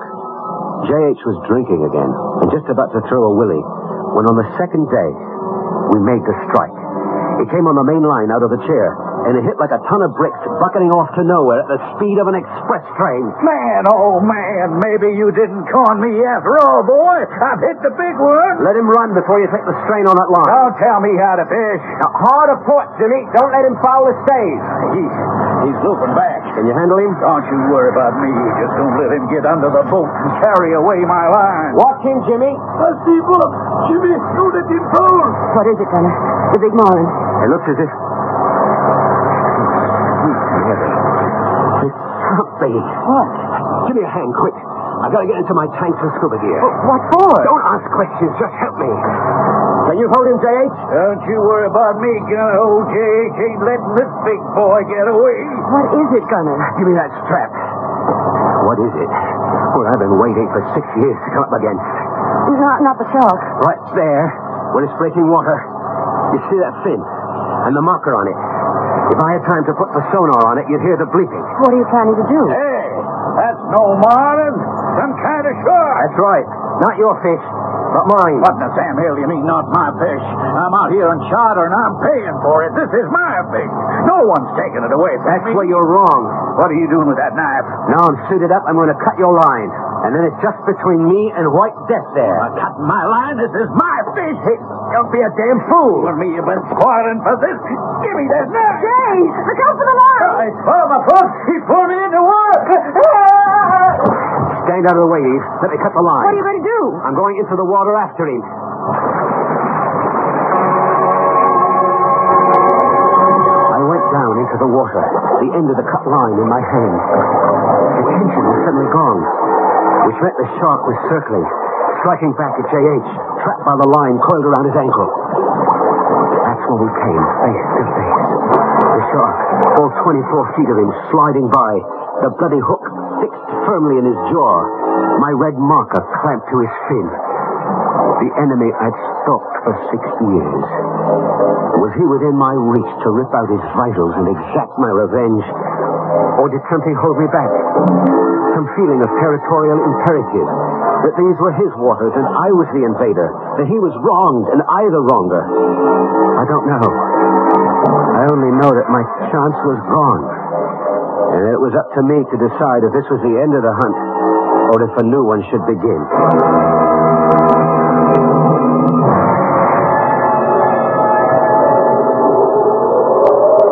I'm sorry, Eve, but he was dead before the shark turned on him. I wish I could say I'm sorry. But it just seems like fate. Jimmy read all the signs right. What about the shark and you? We've closed our bargain. I don't want any more from him. And I hope he's had all he wants of me. I reckon I'm a free soul again. Not for a moment. You think you're ever going to get away from me? That's the advantage of being caught lame. I'd never be able to run that fast. We shrink in terror from the flashing teeth, the grinding jaws. But the shark has no animus. It doesn't hate us. If we invade his kingdom, we must realize that he doesn't bring the danger. We accept it and bring it upon ourselves. So we take all precautions, of course, and protect ourselves if need be, and hope that the nearest any of us have to get to the great white shark is not in his medium, but only through the medium of a tale such as this. I'll be back shortly.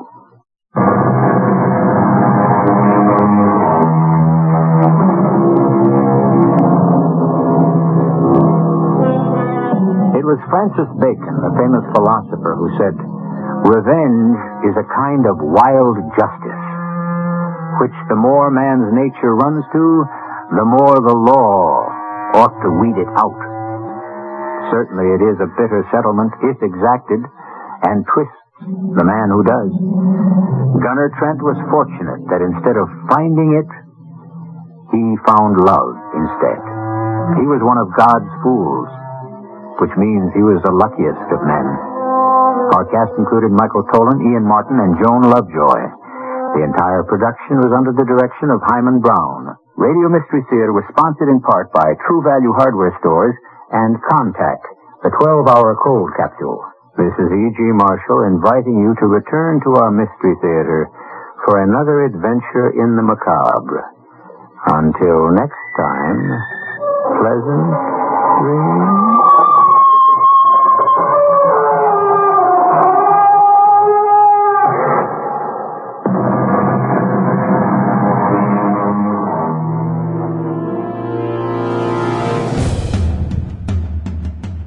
The Price of Fear, starring Vincent Price, was a BBC old time radio show produced in 1973 and 1974 and are simply fantastic. The host, as well as the star of the show, was the master, Vincent Price himself.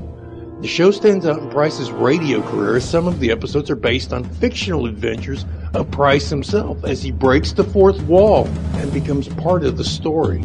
22 episodes were produced in all. The writing credits for the series include William Ingram, Stanley Ellen, Richard Davis, R. Chetwynd Hayes, A. M. Barrage, Elizabeth Morgan, Renee Belisca, Ronald Dahl, and Vincent himself. Peter Cushing even makes an appearance in one of the episodes. Just simply fantastic, creepy, and what you'd expect from the master, Vincent Price, on The Price of Fear.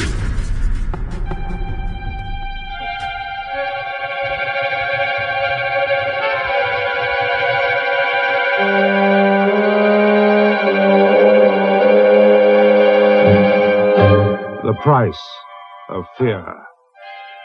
Brought to you by Vincent Price.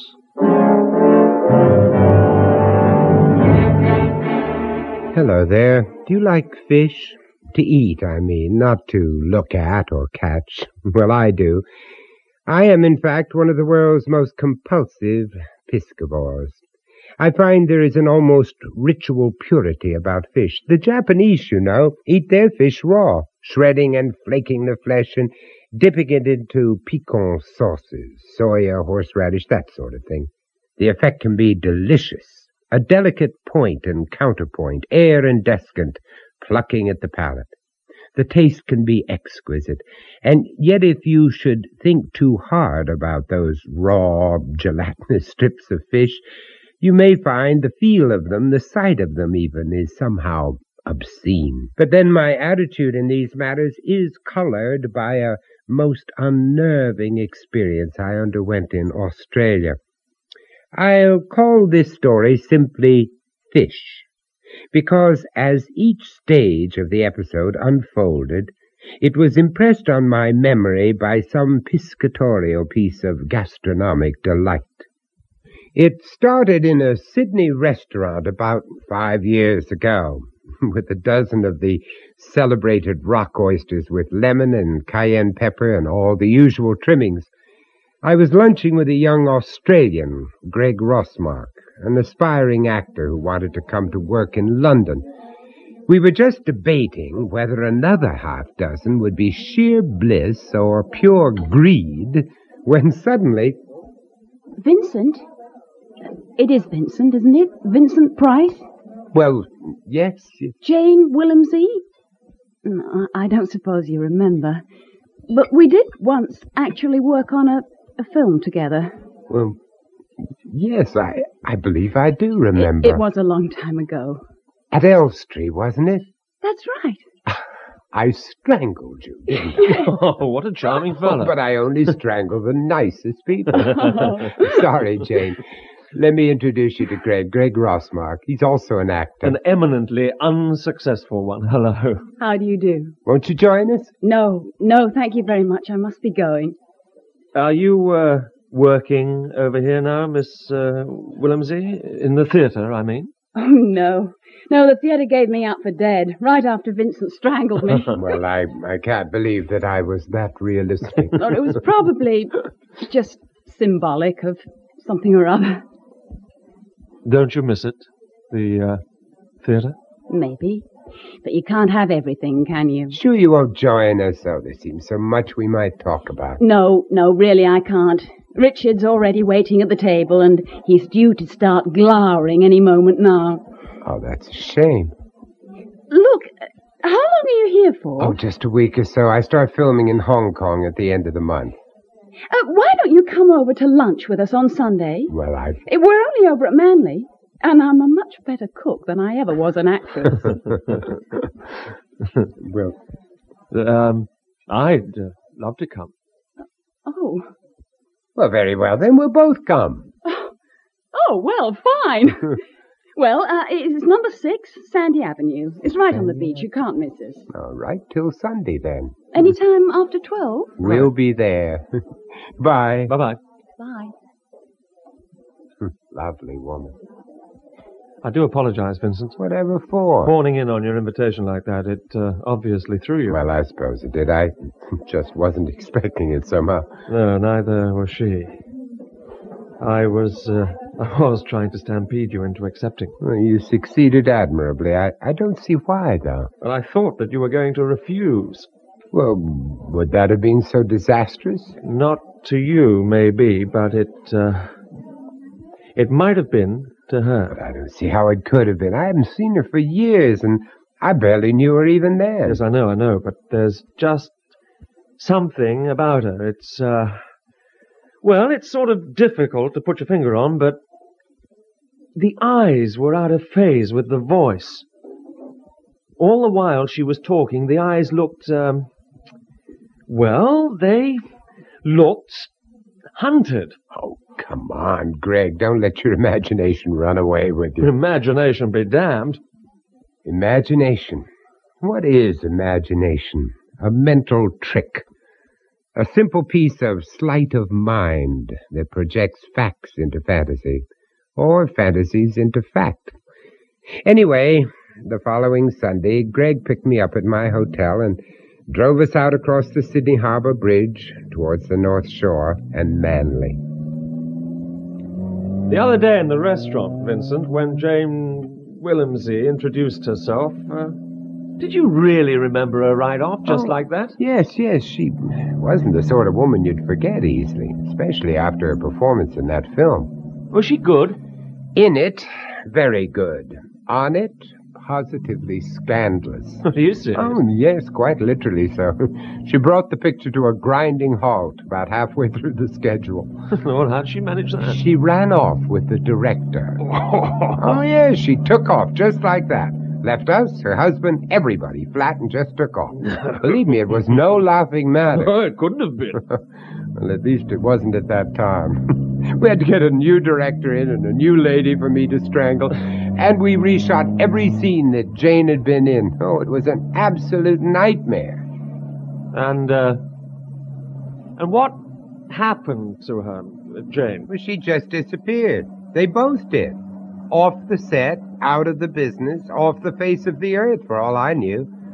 Her husband hired some inquiry agents to find them, and for a few weeks we were all up to our ears in private eyes. I sometimes wonder why he bothered it. Could hardly have come as a surprise to him, not with a woman like that. A woman like, uh, what? Well, uh, she was younger then, of course, a lot more arrogant. She seemed to generate a sort of uh, sexual electricity. She had an almost animal magnetism that could devastate a man. I'll tell you something, Vincent. She still got it. I wonder what her husband's like. Well, more important, I wonder if he's a film director, or or even an ex-film director. I guess we'll soon find out. We did, and he wasn't a film director. Jane's husband turned out to be a broker on the Sydney Stock Exchange, but even that turned out to be more of a sideline. His real occupation was swimming, surfing, yachting, all the classic activities of the professional outdoor type. Richard was a good outdoor cook, too, and what he could do with an open fire was beyond belief. It's coming on nicely. Won't be long, Vincent. You always eat al fresco like this, Richard? Uh, we only make a thing of it at the weekend. Well, I can think of worse ways of passing the time. Ah. I'll race you back. Right, you're on. Come on. Nice to see Jane enjoying herself so much. God, I'm exhausted. But I'm Uh, not surprised. The surf takes it out of you, especially when you're not used to it. Greg was. Oh, he was teaching me to ride the surf. Yes, I saw. Greg, what's that mark on? What? Where? Uh, there on your leg. Oh, oh, that, that's a birthmark. Oh, I'm sorry. It's all right. It's almost a family crest. It occurs at least once in every generation in our family. what, always in the same place? No, but it's usually on an arm or a leg somewhere, and it's always, but always, the same shape. What? You see? An open rose. Oh, yes. Huh. Now you pointed out it is like a rose. My uncle, my grandfather, theirs were identical. That's extraordinary. How, how far does that go back? Well, you see, my family's name is uh, Rosmark, and I suppose originally it was uh, Rosemark, but, uh, well, God knows when that started. Yeah. Well, that really does smell delicious, Richard. It's coming on. What is it inside the tin foil, I mean? Hmm? It's a whole baked tie. Is that uh, that fish that looked like a snapper? In fact, it is a snapper, but uh, I always call it tie if I'm doing it Japanese style. There's no great difference anyway. Hmm. I thought the Japanese always ate their fish raw. This is one case where they don't. It, it really is very good eating. Richard carves it off in great chunks and you dip it in the shoyu sauce. Well, I can hardly wait. Tell me, where on earth did you learn to cook food Japanese style, Richard? Oh. I find any style of cooking absolutely fascinating. Uh, we were taught this by a party of Japanese stockbrokers that we took fishing. Hmm? What, what sort of fishing? Tuna, barracuda, marlin, if you're lucky. Oh, the big game bit, huh? Richard has his own boat down the coast at Bermagui. We charter it out most of the time, but uh, we reserve a few odd weeks for ourselves. You go fishing, Jane? No. He prefers to stay here. Hmm, I can imagine. It must be a far cry from Elstree to Bermagui. Don't drag all that up, Rothmark, for Pete's sake. Drag all what up? The theatre, the bright lights, and all that crap. She's much better off where she is. Aren't you, Jane? Yes. Did, um, did you two know each other before, um, uh, Before what? Well, Uh, before. before Jane gave up the theater. Why, why, uh, yes, of course. I married her when she was still a, a drama student. And in the end, it was me who made her give it all up. Wasn't it, darling? I could hardly believe it. This was the husband that she had left on her runaway romance. What could have happened? Had he found her, or had she come back to him? And what about the flyaway film director? What had happened to him? Hmm.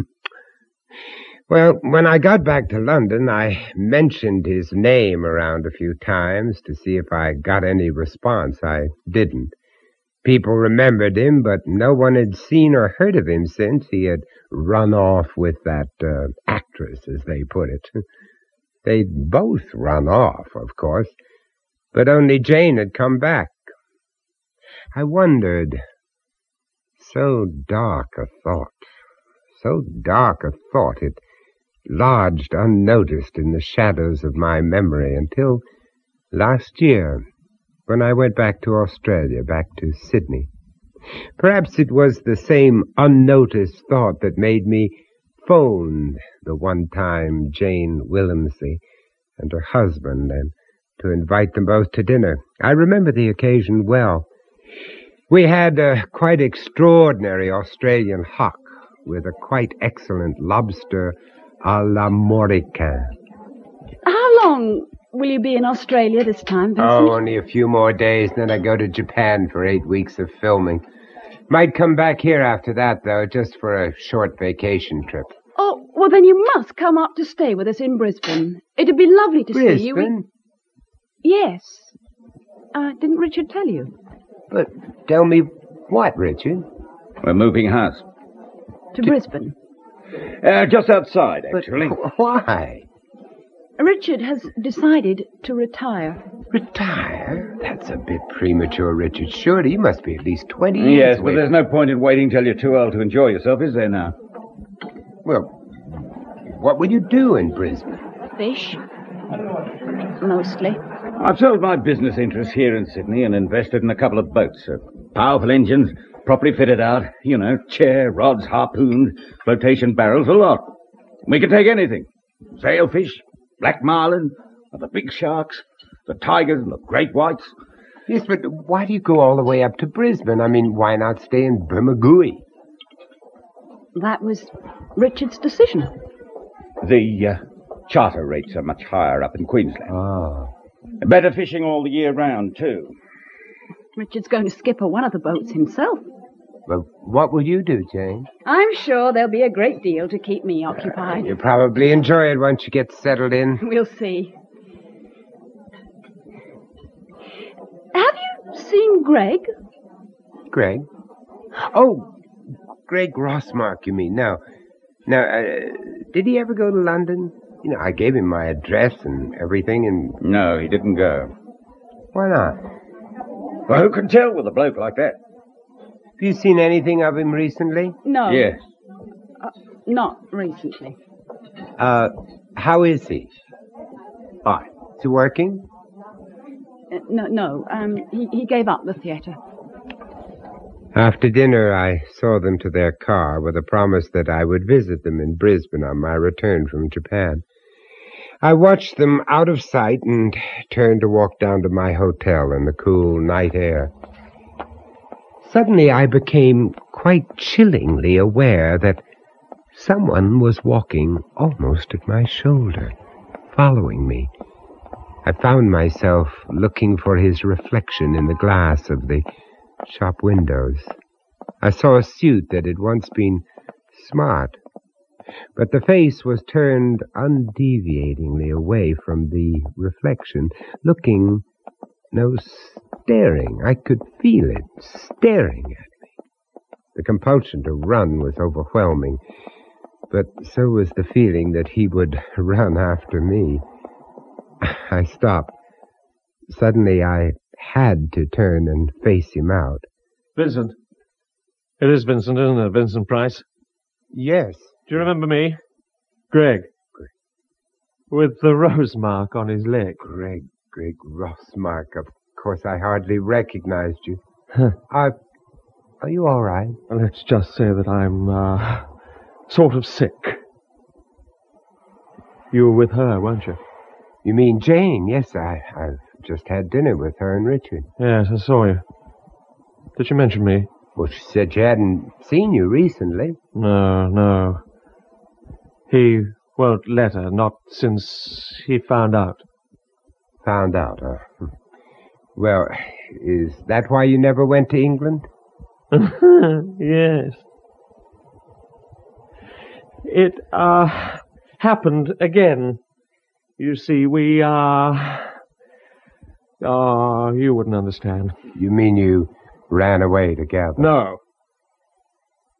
Everything but that, funnily enough. She wouldn't come with me. She. She was frightened. Frightened of what? Of him, of course. She's terrified of him. Uh, then, when he found out about us, she refused to see me again. She sends my letters back unopened.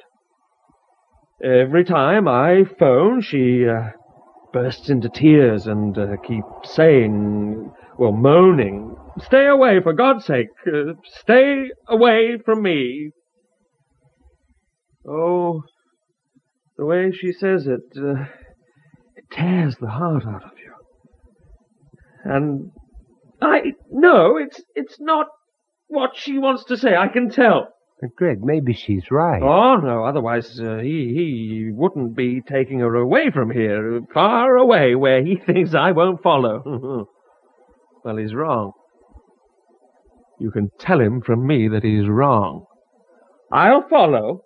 Wherever he takes her, I'll follow to the ends of the earth, if need be. You tell her that, will you? To the ends of the earth. To the ends of the earth. He shuffled off, backwards, into the night, until the shadows seemed to engulf him completely, leaving me with only the recollection of the desperation in his eyes and the strained emotion of his voice. As I turned into my hotel, I knew that I would need a vacation after my work in Japan had finished, knew that I wanted to try my hand at big game fishing. And so, nine weeks later, I found myself on the open patio of Jane and Richard's new house, eating homemade croissant and drinking fresh ground coffee in the pale sunshine of an early morning in Queensland. Like some more coffee, Vincent? Oh, please. And by the way, I congratulate you on your croissant. They're delicious. I don't know how you can face the day with just that inside of you. It's a woman's breakfast. Well, I certainly couldn't face a day at sea with a stomach full of bacon, sausage, eggs. and tomato. Don't forget the tomato. It keeps the corpuscles coming the right color. At least that's what my old granny used to say. Well, mine said they gave you appendicitis. Have you ever been fishing before, Vincent? No. No, I never seem to have had the time. And I've never been convinced that I had the patience either. I know what you mean, but um, this is nothing like ordinary angling. You see, you don't just sit around and wait for the fish to come. You have to go out and look for them. Well, you have to know where to look, presumably. Well, I seem to know where to look for shark.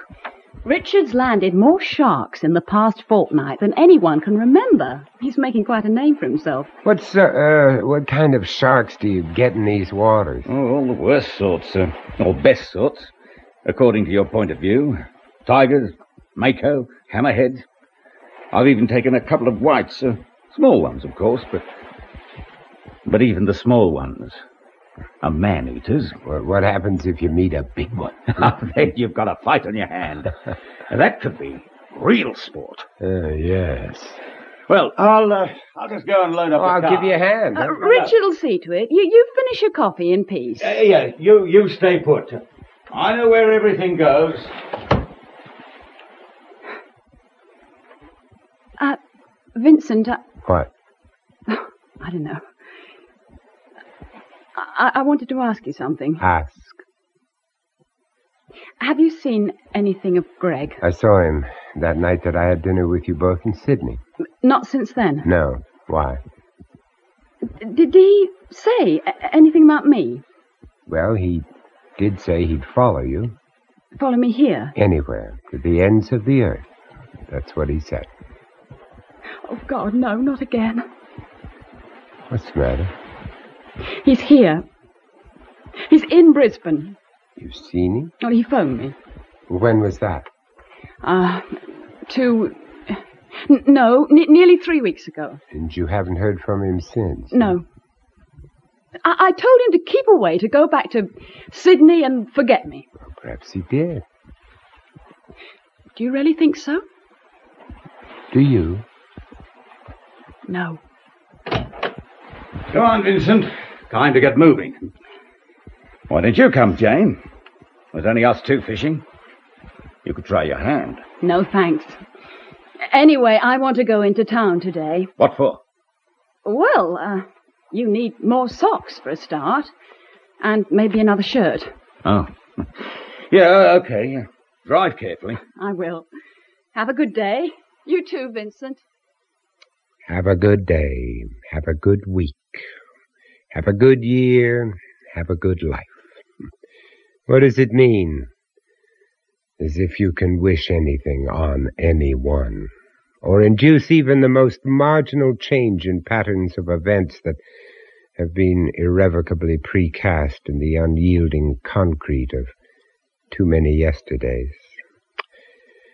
A good day it was, then, in the sense that the sky was blue and the sun was warm and the swell of the ocean was at its most pacific. Good boat and a good crew in the shape of Jack, a laconic ex-swagman from the Northern Territories. All it needed was good fish. I wish that had been all we'd got. Patience, Mr. Price. That's what's needed out here. But they're not biting today, Jack. They will. They always do. Give the bag another bang, Jack. Righto. What is that thing? A dubby bag. dubby bag. Yeah, just hang it over the side of the boat Uh-huh. and it leaves a trail behind you for miles.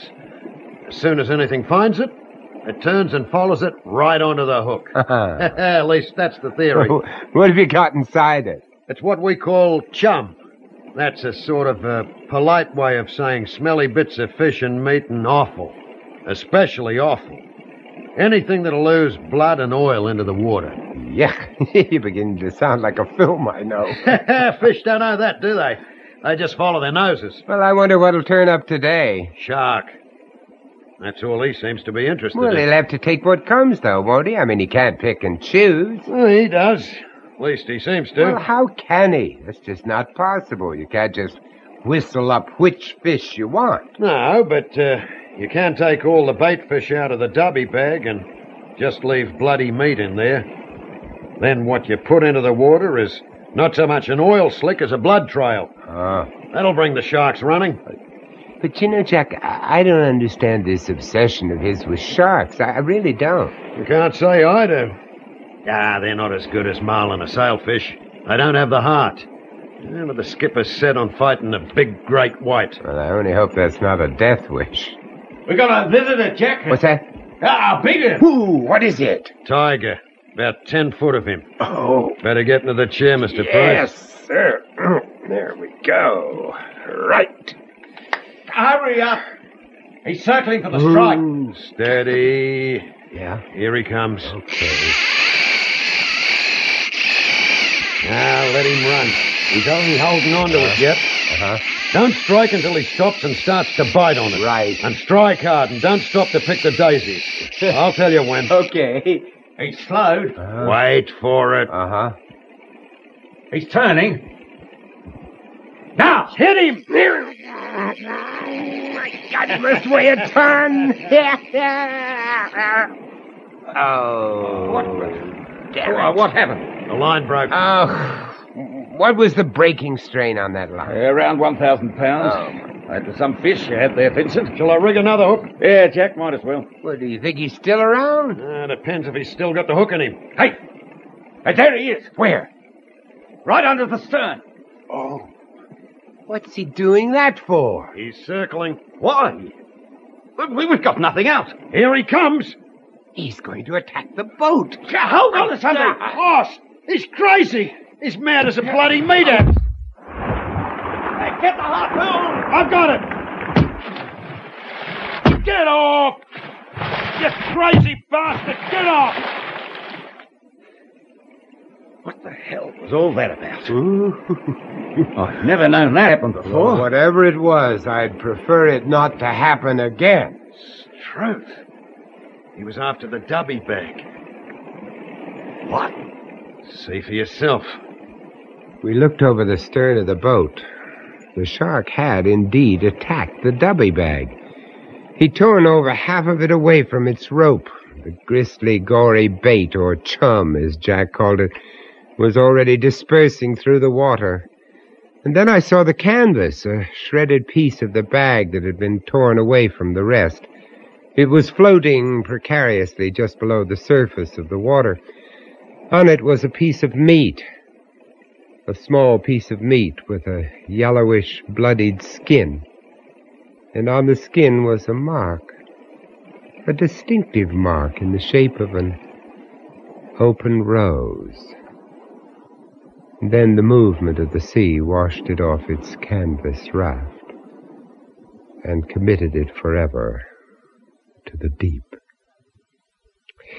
Well, next time you eat fish, you may care to remember this little episode, but I hope it doesn't put you off. I'm uh, still a committed piscivore, with the single exception that I will never, never eat fish and chips in Australia. flake and chips, as they call it. It's a great favorite out there, but flake, of course, is shark meat. Goodbye. Bon appetit.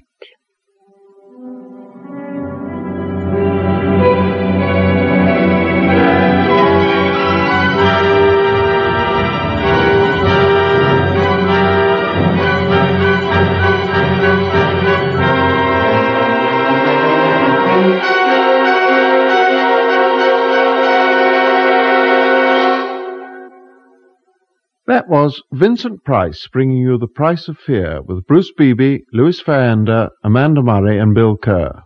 This story, Fish, was first recounted and dramatized by Rennie Basilico and produced by John Dice. Have a good evening and come back again next week.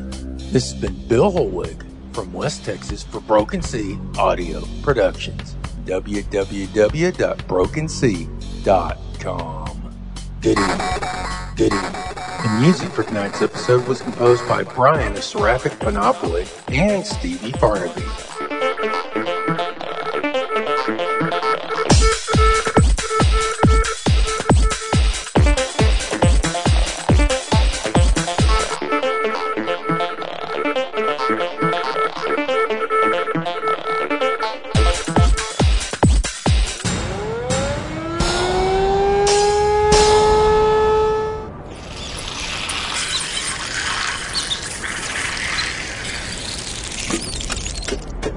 Without and within, the world was dying. The brazen base races of man gave birth to ages where greed for gain and violence flourished, where honor and nobility were profaned, where lies and unrestrained consumption were made sacred. Scars covered the mother of thunder. What once was wild was now tamed and sickened. The light of the unconquered sun turned bloated and red, and its blood flowed freely. And mankind continued to hasten its own death. Amidst the obsidian towers, poor haunted wastelands, and shadowed tombs of this aged world, those who looked behind the tattered sorrows woke to the sounds of steel on steel, and knew now was the time when mankind would either fall to its own insignificance or become as them, beyond the boundaries of dualities. Freed from the shackles of their baseness and their forgotten nobility. Without and within, the world was dying. And among the Tatars, crimson things began to move.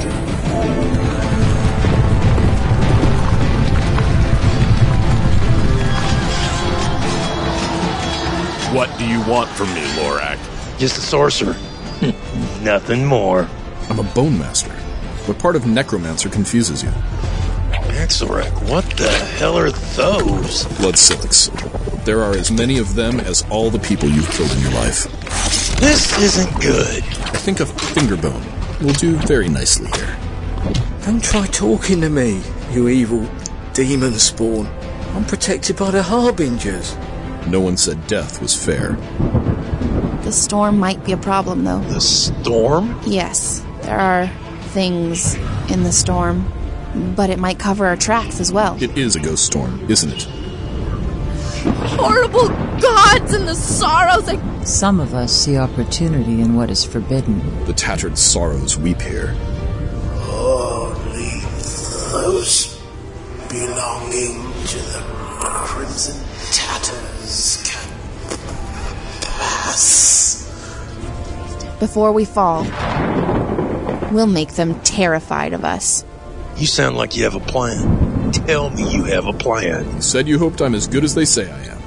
Well, here's where you find out. Ha! Broken Sea Audio presents The Sword of the Crimson Tatters, an original sword and sorcery audio drama created and produced by Lothar Tuppen.